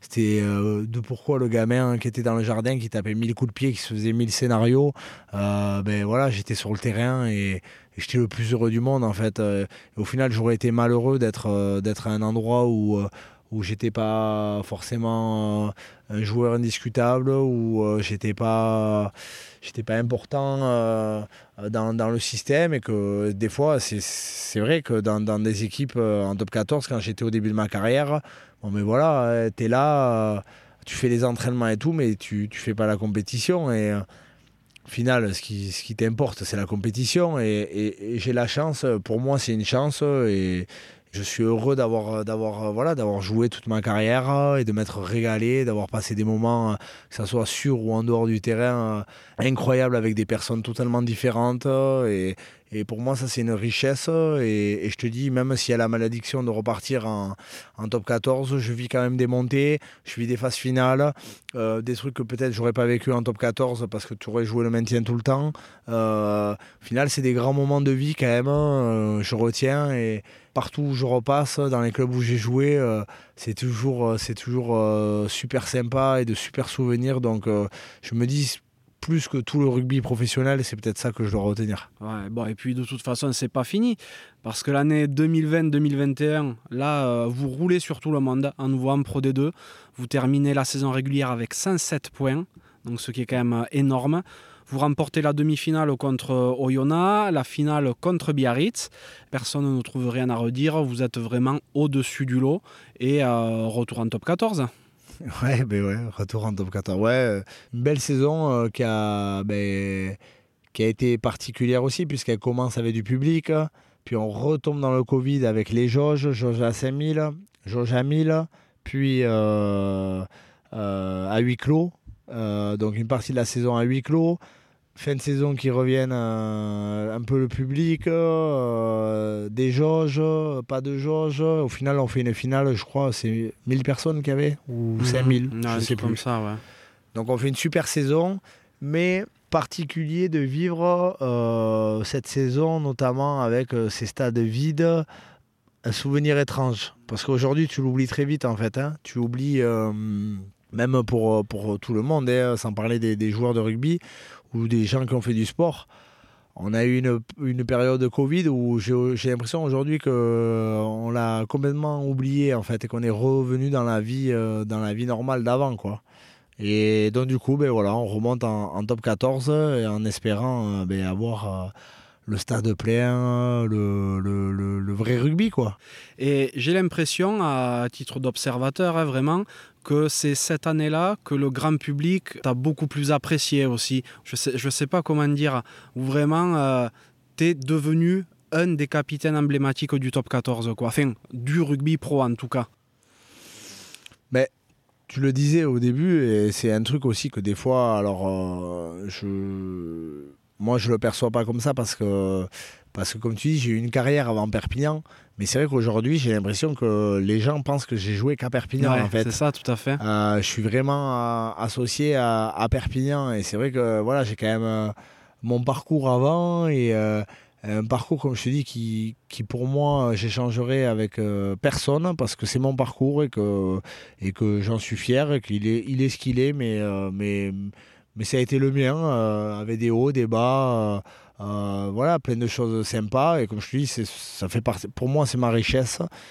Et c'est vrai que cette année-là, alors je sais pas si c'est le fait d'être capitaine ou, euh, ou pas, mais ou, la médiatisation, ou tout ce que tu veux, l'image, la, société, je sais pas. J'ai l'impression que c'est vrai que beaucoup ont, changé. Euh, par rapport à mon cas. Quoi. Euh, des fois, j'ai eu des, côtés, même à Perpignan, où j'ai été gêné de gens euh, qui viennent euh, ben, me dire des choses positives, des choses hyper sympas, parce que j'ai pas l'impression d'avoir changé en fait du Mathieu Acebes qui était au début à maintenant. Et, j'ai l'impression aujourd'hui d'avoir des retours tout le temps hyper sympas, alors que ben, je suis toujours le même hein, quand même. Hein. Alors certes, j'ai un peu plus d'années d'expérience, mais, mais quand même je reste encore un enfant dans la tête, je reste encore euh, un compétiteur, euh, je, je, suis toujours mordu de, rugby, je suis toujours mordu de, l'entraînement, voilà, je, je, suis encore mordu quoi, ah simplement, et j'ai pas changé, et c'est vrai que les gens, des fois, euh, je les trouve plus, comme tu dis, voilà, comme s'ils avaient découvert quelque chose chez moi. Ouais, mais complètement. Moi, j'ai l'impression qu'il y a eu un, un vrai changement de, de, regard à ton égard, justement, suite à, à cette dernière saison en Pro D2 que tu as passé. Peut-être ça a été le fait que, qu'on entendait plus ce que disaient les joueurs aussi, ce qui t'a permis, vu ton tempérament un peu de feu, peut-être de plus te démarquer. J'en sais rien, vraiment, c'est que des hypothèses, mais j'ai vu un vrai changement au niveau grand public euh, pour toi. quoi. Ouais, mais après, après bon, déjà, faut savoir voilà, que tu le dis, j'ai un caractère, je suis, je suis comme je suis. Euh, on aime ou on n'aime pas, mais, mais c'est vrai que je ne laisse pas indifférent et je l'ai je su même avant dans ma carrière.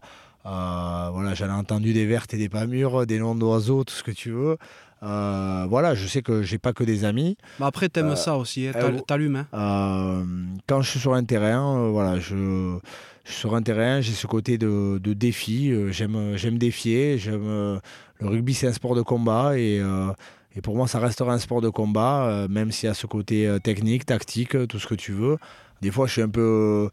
Euh, pas égoïste, mais, c'est vrai que quand j'ai décidé quelque chose, je le fais, comme je l'ai décidé. Et tu me suis ou tu me suis pas.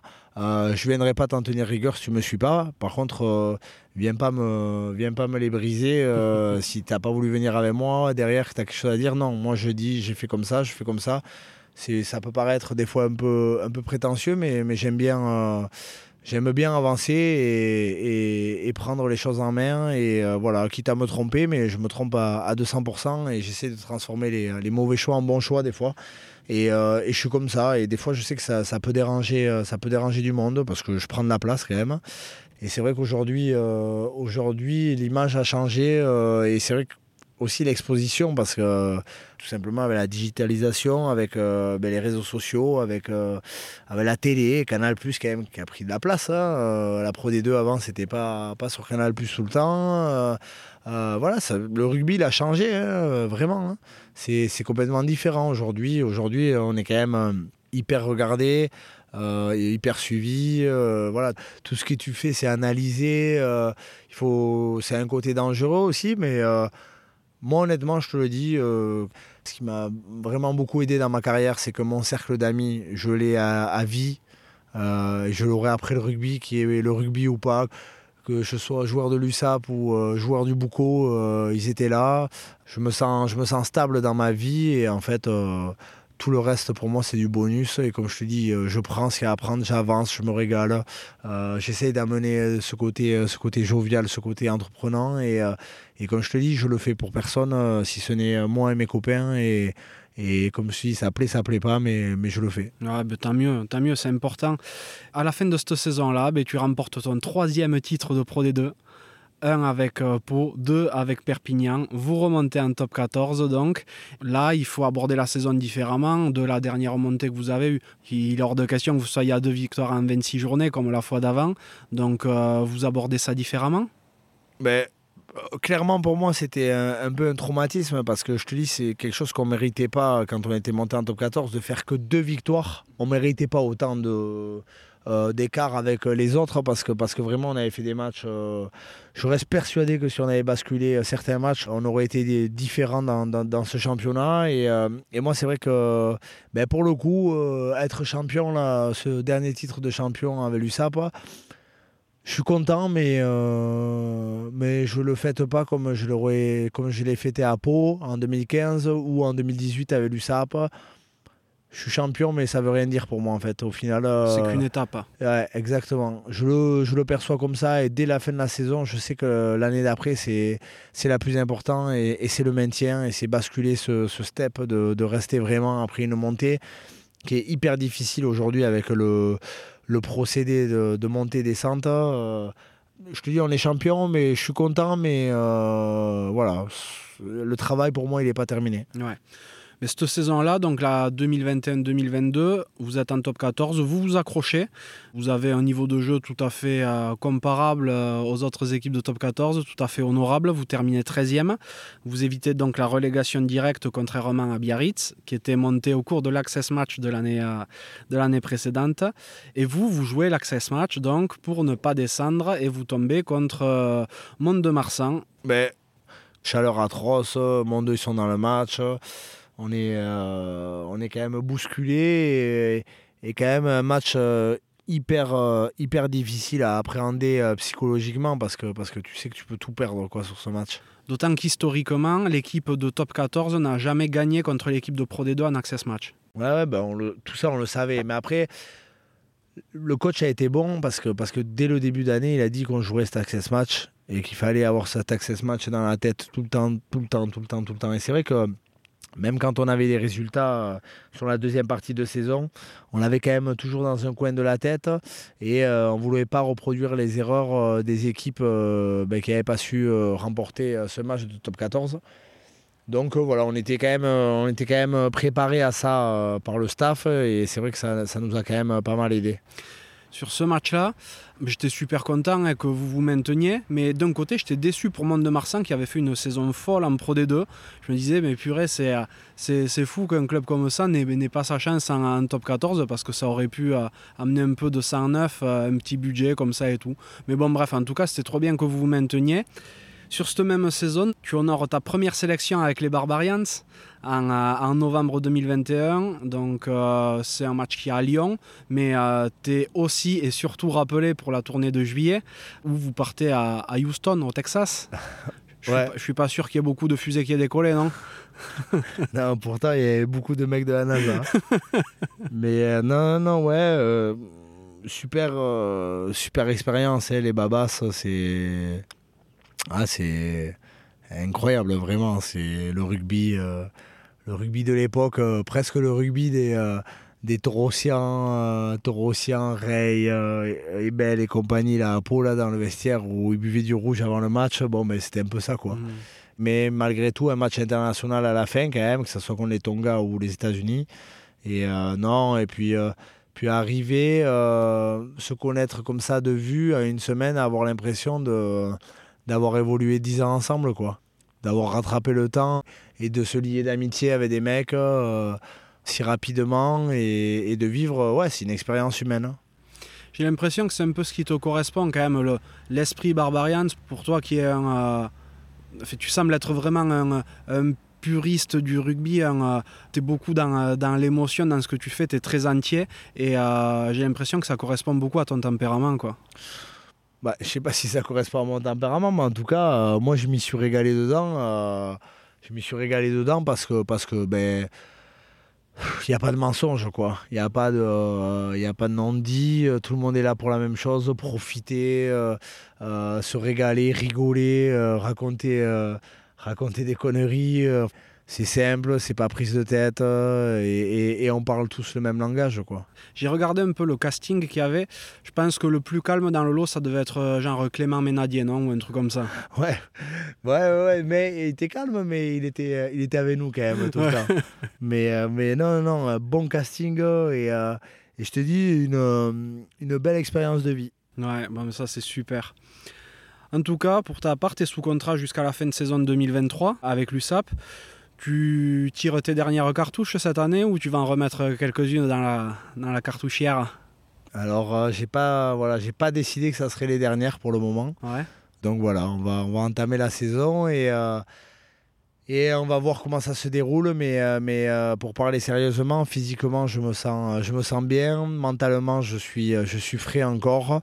Et euh, je me dis tout simplement, euh, c'est certes à, mon âge, à 35 ans, on te met dans une case. Euh, t'es vieux, t'es trucs, tout ça, voilà, bon, tout ce que tu veux, t'en entends pareil.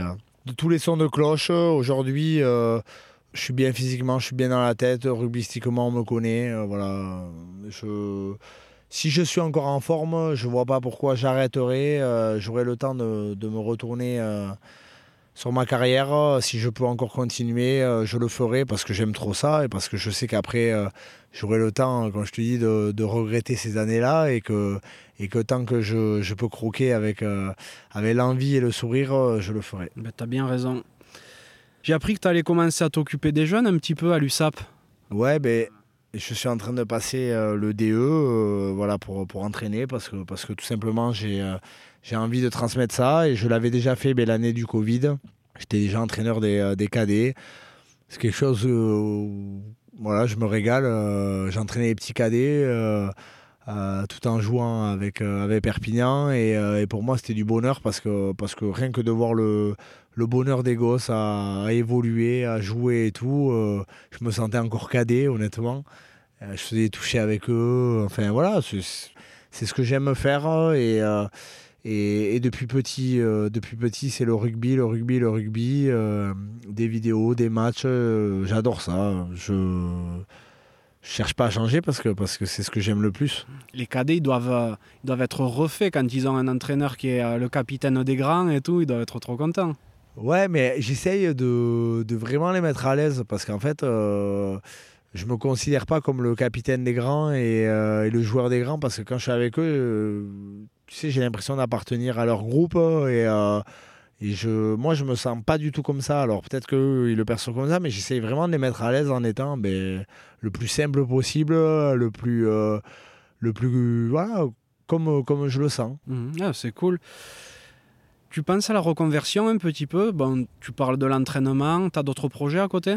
Ouais, bah alors la reconversion, j'ai toujours pensé quand même euh, tout au long de ma carrière parce que tu vis quand même l'épée Damoclès au-dessus de la tête quand tu fais une carrière euh, et quand de par mon parcours où j'ai signé des contrats de un an, un an des fois, deux ans, j'ai jamais au départ j'ai pas eu trop trop de confort quand même euh, dans ma carrière et donc euh, très tôt, euh, même à Bayonne, voilà, j'avais acheté euh, une maison que j'ai rénovée et puis j'ai fait ça à côté un peu partout où j'ai joué.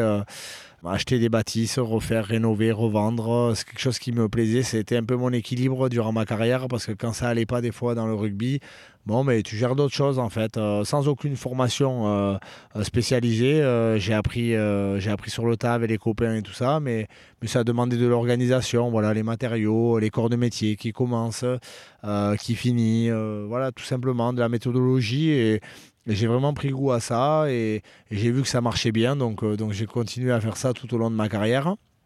Et là, ben, dernièrement, je, je, me suis associé avec avec un arbitre international. Et on fait, euh, on fait six appart hôtels dans une bâtisse un peu ancienne de, Canet-en-Roussillon. Donc, euh, donc on va lancer euh, voilà, les, les, six appart en appart hôtel. Et, et, derrière, on a un projet de halle, de halle à la manger un peu sur Canet-en-Roussillon aussi, qui sera dans un second temps. Euh, mais voilà, j'essaie de, m'occuper à côté et c'est vraiment des choses que je continuerai quoi qu'il arrive, que je sois entraîneur ou pas. Je serai entraîneur euh, forcément puisque, puisque je peux pas, dans ma tête, je peux pas concevoir une vie sans rugby.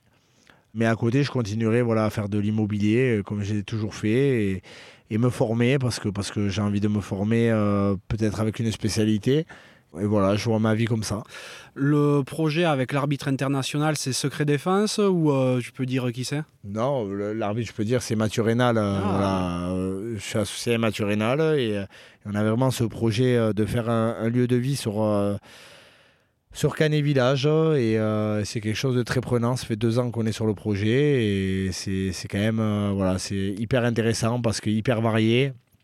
Et euh, ça demande, ça demande euh, pas mal de connaissances différentes, donc euh, donc c'est cool, c'est euh, prenant et comme je te dis, c'est enrichissant aussi. C'est génial ce que tu dis là parce que ça montre bien que euh, dans le rugby, que ce soit les arbitres, les entraîneurs, les joueurs, tout ça, tout le monde se connaît plus ou moins, peut avoir des amitiés ou des inimitiés euh, à d'autres moments, mais ça n'empêche pas de faire la part des choses après sur le terrain. Parce que je suis sûr que Mathieu Rénal, quand il arbitre Perpi, c'est pas parce qu'il est pote avec toi qu'il va te faire des fleurs ou quoi que ce soit. Tout le monde sait très bien où il doit rester quand même. Exactement.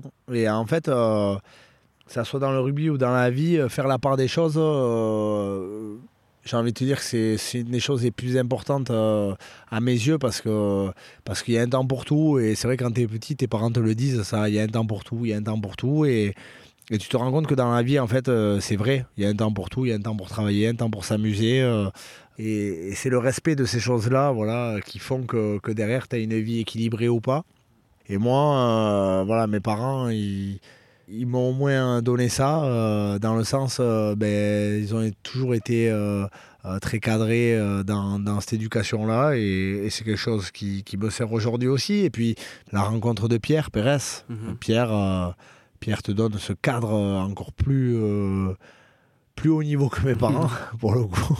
Mais non, il te donne un cadre, il te donne des choses à respecter, et, et aujourd'hui, c'est un peu ce que je regrette dans dans le monde dans lequel on vit, c'est qu'on a oublié un peu ce respect des choses, de la hiérarchie, de, du travail. Il euh, y a des gens qui n'ont pas travaillé mais qui vont t'apprendre ce que tu as à faire. Il y a des gens qui n'ont jamais joué au rugby mais qui vont t'apprendre à jouer au rugby. Il euh, euh, y a des infirmières qui vont expliquer aux chirurgiens comment ils doivent opérer. Mais bon, voilà, je trouve qu'on ne reste pas assez à sa place et que ces choses-là, aujourd'hui, on le retrouve aussi dans le, dans le milieu du sport.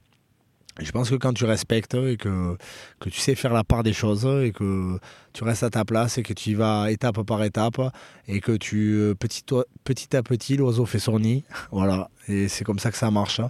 Et euh, moi j'ai l'impression que je me suis construit comme ça parce que, parce que je te dis, ma carrière elle a été euh, des hauts, des bas, mais petit à petit, voilà, je suis arrivé là et aujourd'hui j'ai l'impression d'être voilà, d'être dans mon nid à Perpignan. Ah, et, et c'est une sensation plutôt agréable. C'est vraiment génial. En tout cas, c'est un super projet que tu as niveau, niveau immobilier. En plus, quand on est en Roussillon, ça, ça cartonne au niveau touristique. Donc, euh, vous devriez être pas trop mal. Dans toute euh, ta carrière, donc j'ai bien compris que Pierre Pérez t'avait énormément marqué. Mais est-ce qu'il y a un autre entraîneur qui a beaucoup compté pour toi? Alors, j'en ai, eu, ai eu plusieurs entraîneurs, des très bons entraîneurs. Hein, euh, mais voilà, si je dois en retenir un autre après, euh, après Pierre Pérez, c'est quand même Patrick Arletas, voilà, qui m'a nommé capitaine à Perpignan, qui m'a donné beaucoup et euh, dans le bon et dans le mauvais sens du terme hein, parce que quand ça allait pas il a su me dire les choses aussi m'a pris à partie en me disant écoute c'est la dernière fois c'est la dernière fois que tu fais ça tu peux pas jouer comme ça enfin tu vois il m'a dit les choses il a été mais je sentais qu'il avait quelque chose de je sais pas, quelque chose de plus que les autres. Et c'est vrai qu'il a ce côté euh, passionnel, ce côté, euh, ce côté aussi euh, émotif. j'ai de suite, j'ai de suite adhéré, adhéré à, son discours. Mais au-delà du discours, rugbystiquement parlant, voilà, c'était quand même pour moi un des entraîneurs les plus grands que j'ai que j'ai vu. Voilà. Après, il y a eu, euh, j'en ai eu plein. Hein. Patrice Lagisquet à, Biarritz aussi, même si je ne suis pas resté longtemps, mais qui était très très fort. J'en ai eu, j'en ai eu quelques-uns. Qu'est-ce que tu aimes faire dans la vie à côté de, du rugby? Ouais, tout simplement du sport. Euh, du sport, j'adore, j'adore voyager, le sport. Euh, j'ai toujours voyagé depuis jeune, euh, voilà, j'ai eu la chance donc avec le set de voyager beaucoup, mais même à côté du, rugby, j'ai voyagé. J'étais à Bali euh, pendant des années avec, euh, avec des copains surfer, les Maldives, Tahiti. voilà, j'aime bien aller dans des endroits où je peux faire du surf parce que j'adore le surf tout simplement. Depuis, depuis petit, j'ai grandi sur la côte basque, donc donc c'était rugby, surf à bloc.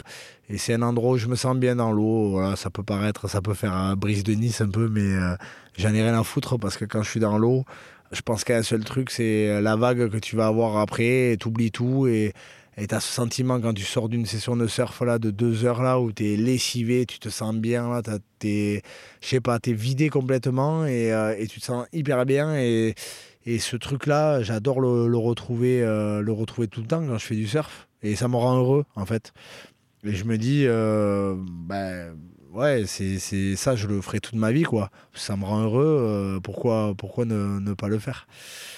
J'ai le néo-talonneur de, de, La Rochelle, Quentin Lespio, qui m'a dit que tu signais des autographes euh, pour Kelly Slater. Une fois, on était, je me suis retrouvé à Rome, je me suis retrouvé à Rome avec, avec Quentin Lespio. Et puis, tu sais, je voyais le mec, il me regardait dans le restaurant, un mec du service, il me regardait, me regardait, me regardait. Et à un moment donné, il vient me voir et il me dit euh, Are you Kelly Slater?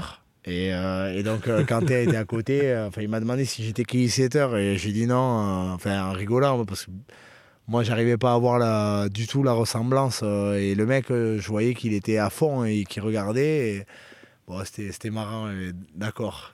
Quentin t'a dit ça, très bien, c'est noté. c'est quand même pas mal, mais il y a de très faux airs, vous avez la même passion en tout cas, donc euh, ça pourrait. Ouais, ouais, ouais. Non, bon, c'est tout simplement que j'ai la tête rasée maintenant, euh, que je sais plus un poil sur le caillou, et voilà, c'est tout. Hein. T'es marié, t'es installé ici avec, euh, avec ton épouse, il y a longtemps que vous êtes ensemble? Ben Alors, je suis avec mon épouse depuis, depuis l'âge de 16 ans. Ok. Donc là, ça va faire 20 ans. Tu l'as rencontré au pôle quand euh, au pôle Quand j'étais au pôle Espoir de, de, Bayonne. Et on a, on a trois petites filles, Louise, Rose et Victoria. Et voilà, on est. Euh, on se lâche pas, voilà, on fait, euh, on a bougé de Pau à, Perpignan, on a changé de maison à Perpignan deux fois, enfin voilà, on, est, on a des petits, on, vit de, de plein de petites aventures. Elle aime le rugby, ta femme?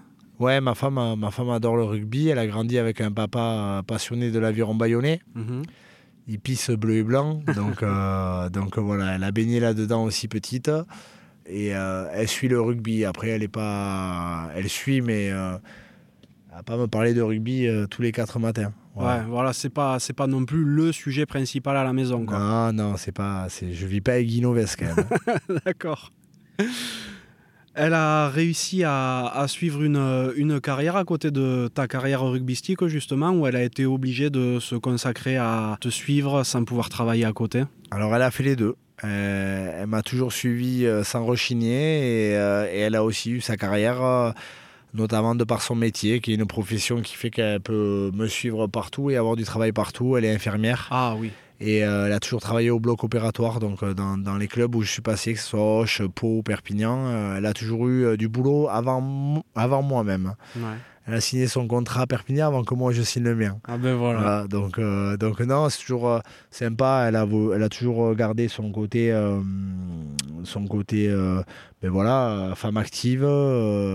même si on avait trois enfants et que c'était compliqué les jumelles au début, elle a été, elle a toujours été femme active et, et a travaillé. elle aime son métier, donc donc c'est quand même aussi plaisant de vivre avec quelqu'un qui, qui aime ce qu'elle fait. Ah ben oui.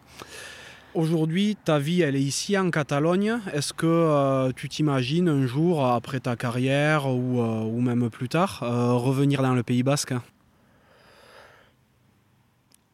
Honnêtement, l'épisode de, de Pau fait me dire aujourd'hui ben, que je ne peux pas te dire. Parce que, parce que, comme je te dis, à Pau, dans ma tête, je serais resté à Pau jusqu'à la fin de ma carrière et peut-être la, fin, la fin de ma vie. Je me voyais à Pau et Jamais je me voyais à Perpignan.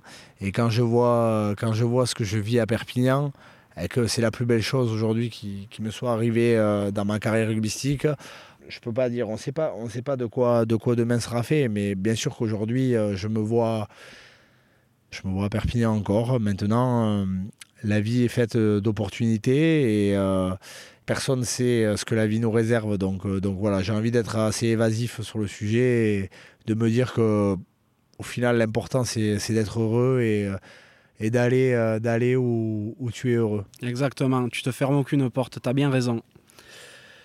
Quel est le, le, plus grand souvenir ou le moment le plus fou que tu aies vécu en termes de rugby? Franchement, si je dois retenir quand même un moment, euh, un moment vraiment, vraiment, vraiment fort, il y en a deux. Il y a quand même euh, ce match de la remontée avec euh, la section paloise, qui était voilà, après huit ans de, pénitence. Euh, c'était, la section, tout le monde l'attendait. Je me souviens, voilà, cette atmosphère au Stade du Hameau, c'était contre Montauban, là, et on marque le bonus à la fin, et on sait que voilà, on sait qu'on est champion.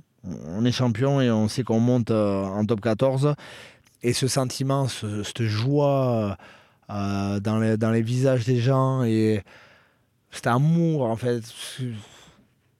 Tu, te dis que c'est pas possible d'amener, ça à des gens et, euh, tu te sens fier, quoi. Tu te sens fier parce que ben, tu vois des gens en pleurs autour de toi et tu vois des gens. Euh, complètement habités et ça a été ça a été mon premier souvenir vraiment très très fort là ce, titre avec Pau et, et ce match au hameau contre Montauban parce que, parce que ben, on réalisait quelque chose que ça faisait des années que Pau voulait faire.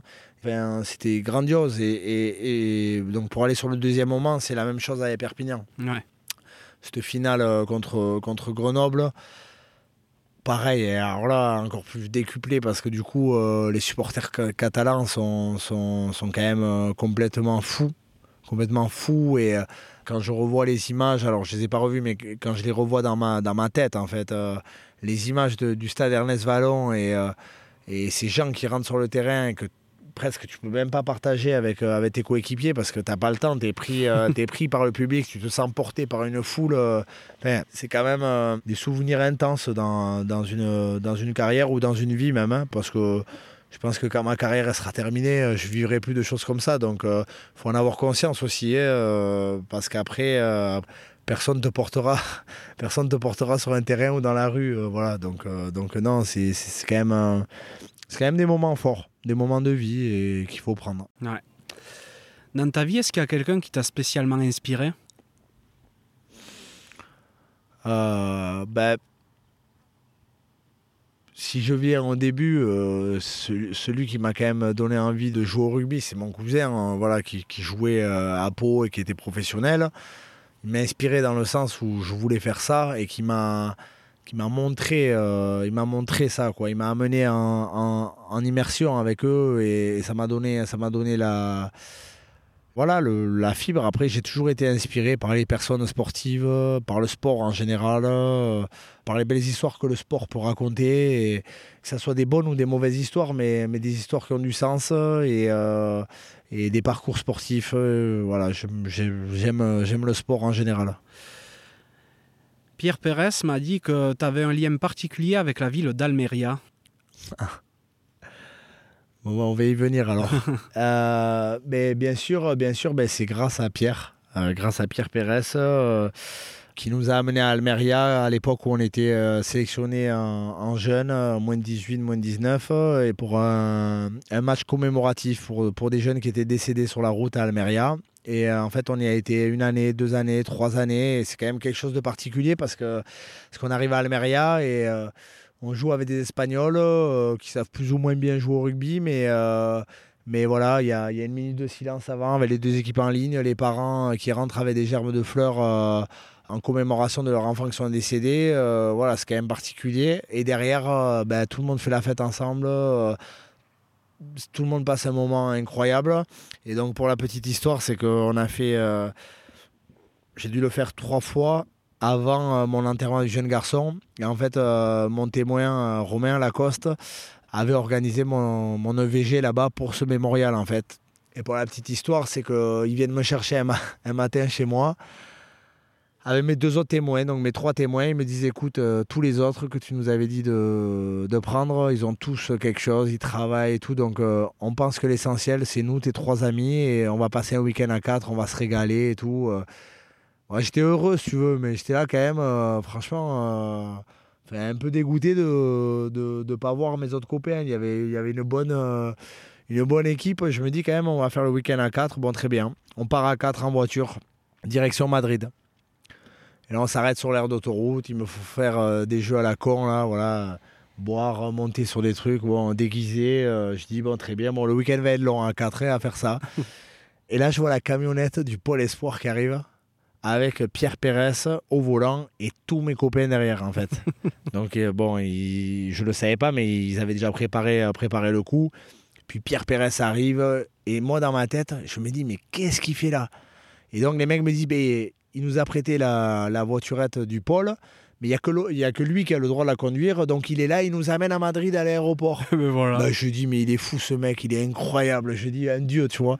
Je me dis, putain, euh, énorme quoi. C'était Monsieur Pérez. Hein, parce ah que, Du coup, euh, oh, merci Monsieur Pérez. Non, moi c'est Pierre. Enfin, de là est parti le fait que je l'appelle Pierre maintenant. Mais... Et du coup, on arrive à l'aéroport de Madrid. Et à l'aéroport de Madrid, on passe la douane. Et donc Pierre est derrière la douane et il me dit bon on va pas se quitter comme ça quand même, je vais essayer de passer la douane. Et il avait été sélectionneur de l'équipe d'Espagne un temps. Et là moi je suis derrière la douane, donc on avait passé les contrôles de sécurité et il arrive à passer.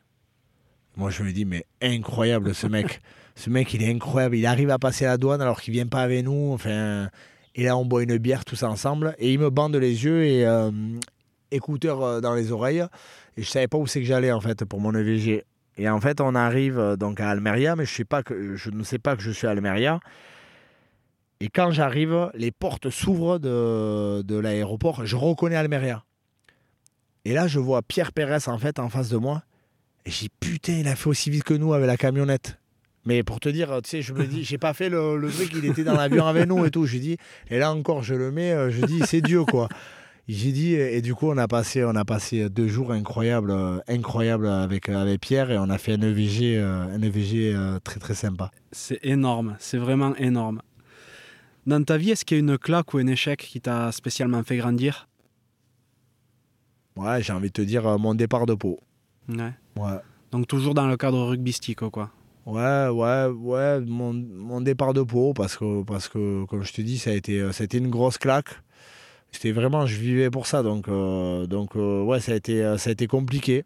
Mais comme je te dis, au final, c'est une grosse claque, mais c'est la plus belle chose qui pouvait m'arriver. Et ça m'a servi de leçon aussi. Voilà, de me dire que faut jamais te croire arriver, euh, faut jamais penser que tu es bien, faut jamais penser que tout le monde est gentil, tout le monde est beau, tout le monde est gentil, c'est pas vrai ça. Et donc voilà, ça m'a aussi endurci et ça m'a appris plein de choses.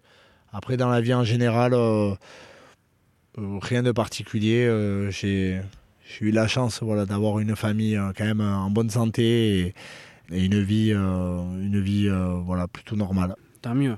Que ça dure. Quel est l'accomplissement dont tu es le plus fier?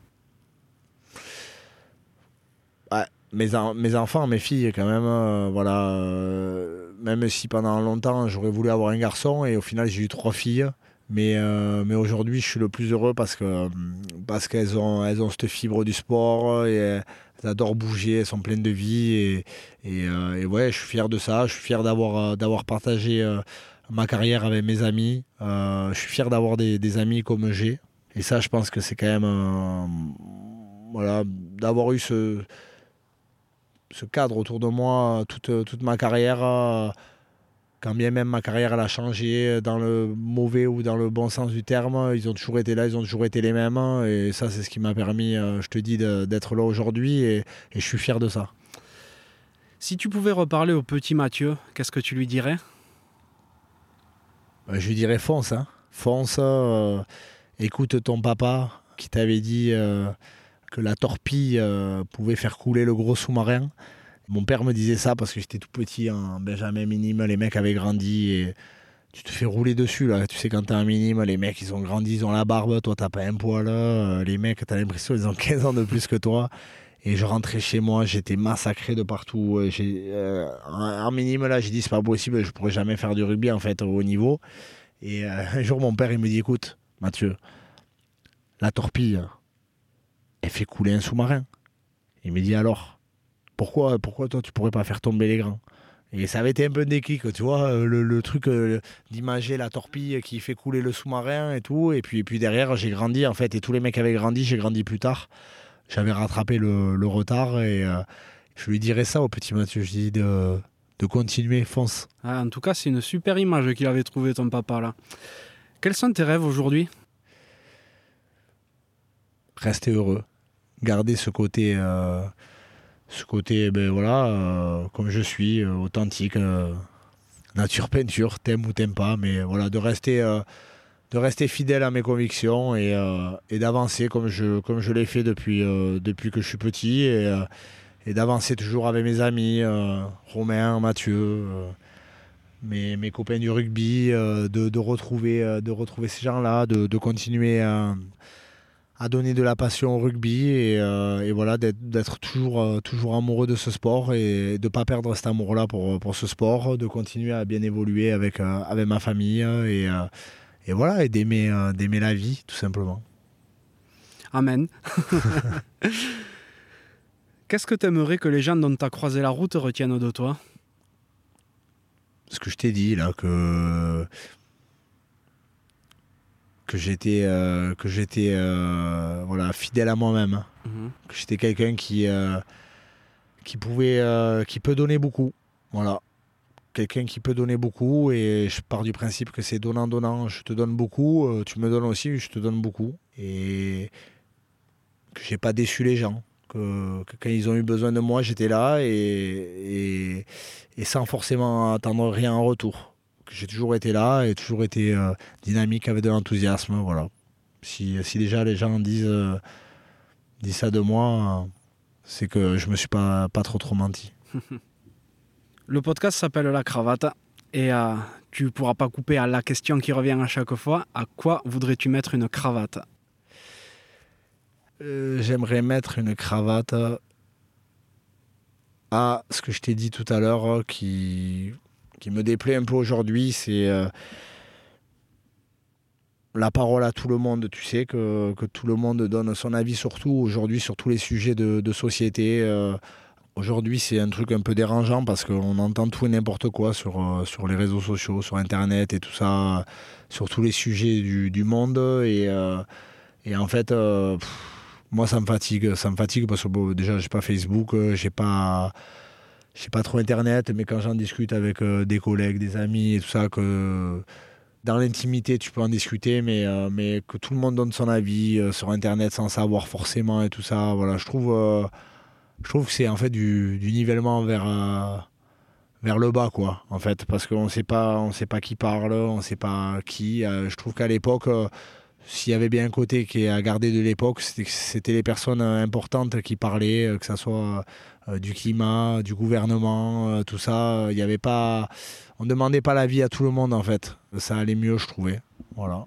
Ce côté-là aujourd'hui que tout le monde donne, euh, donne son avis, euh, pff, ça me gonfle. Ah Je le dis, ça me gonfle. Des fois, j'aime bien euh, rester, ben, tu vois, dans mon jardin là, tout seul, et que personne me gonfle. Je comprends tout à fait. Qu'est-ce que tu aimerais que j'invite sur un prochain podcast? Alors, euh, qui c'est que j'aimerais bien que tu invites Une personne particulière. Eh bien, euh, j'aimerais bien, je pense que tu l'as pas fait, mais c'est un- c'est une, personnalité que j'ai rencontrée ici, Mhm. à Perpignan, et alors qui est de l'ancienne génération, mais c'est un, personnage atypique et euh, euh, qui mérite, euh, qui mérite d'être connu. C'est Michel Cognac. Oh la classe Euh, voilà, talonneur emblématique de l'USAP euh, que, j'ai pu euh, rencontrer et, euh, échanger avec lui plusieurs fois. Et c'est un personnage. Voilà, c'est un personnage. je pense à lui parce que je l'ai vu récemment encore et je l'ai vu aussi en vacances en Corse. Et voilà, c'est un personnage. Et en plus, c'est le, le rugby que j'ai aimé. C'est cette génération-là, la 90-2000, là, qui était le, début de, l'ère euh, du rugby pro. Et, euh, mm, ouais, c'est un personnage. J'aime beaucoup. Ah ben écoute, ce serait avec, avec joie. S'il accepte l'invitation, ce serait top. Bon, ben Mathieu, merci beaucoup de m'avoir reçu. C'était trop bien. Cadre euh, paradisiaque en plus. Je suis trop content d'être venu à ta rencontre. J'ai pu, pu mieux découvrir le, bouillant capitaine de l'USAP, mais qui est, qui est en fait euh, quelqu'un de, très attachant. Et euh, j'espère que ben, tu vas te régaler sur là ou les années qui te restent à jouer au rugby et surtout que tu vas continuer à t'accomplir derrière dans ta reconversion et surtout dans ta vie personnelle. Mais écoute, euh, très content de t'avoir reçu. C'était c'était vraiment un plaisir, Johan. Et euh, voilà, un très bon moment passé avec toi pour, euh, pour la cravate. Et en espérant euh, se recroiser euh, plusieurs fois dans le sud-ouest. Eh bien avec plaisir, prochaine foire au jambon à Bayonne. Ouais, ou, euh, ou au stade du Hameau bientôt. Ouais, exactement. à très bientôt. Ciao, ciao. Ciao. Merci d'être encore là et d'avoir écouté cet épisode jusqu'au bout. J'espère sincèrement qu'il vous a plu. Si tel est le cas, ce serait super sympa de le noter 5 sur 5 sur Apple Podcast et de le partager autour de vous. Ça m'aiderait à encore plus le faire reconnaître et à convaincre de nouvelles personnes à jouer le jeu de la cravate. Si vous laissez un commentaire, sachez que je les lis tous. Aussi, si vous pensez que la cravate mérite d'être soutenue, vous pouvez faire un don en suivant le lien qui est dans la description de l'épisode. Pour me contacter, vous pourrez me trouver sur LinkedIn ou Instagram en recherchant Johan Zuckmeyer. Vous pourrez aussi facilement trouver le podcast sur Facebook et Instagram. A bientôt pour un nouvel épisode de la cravate.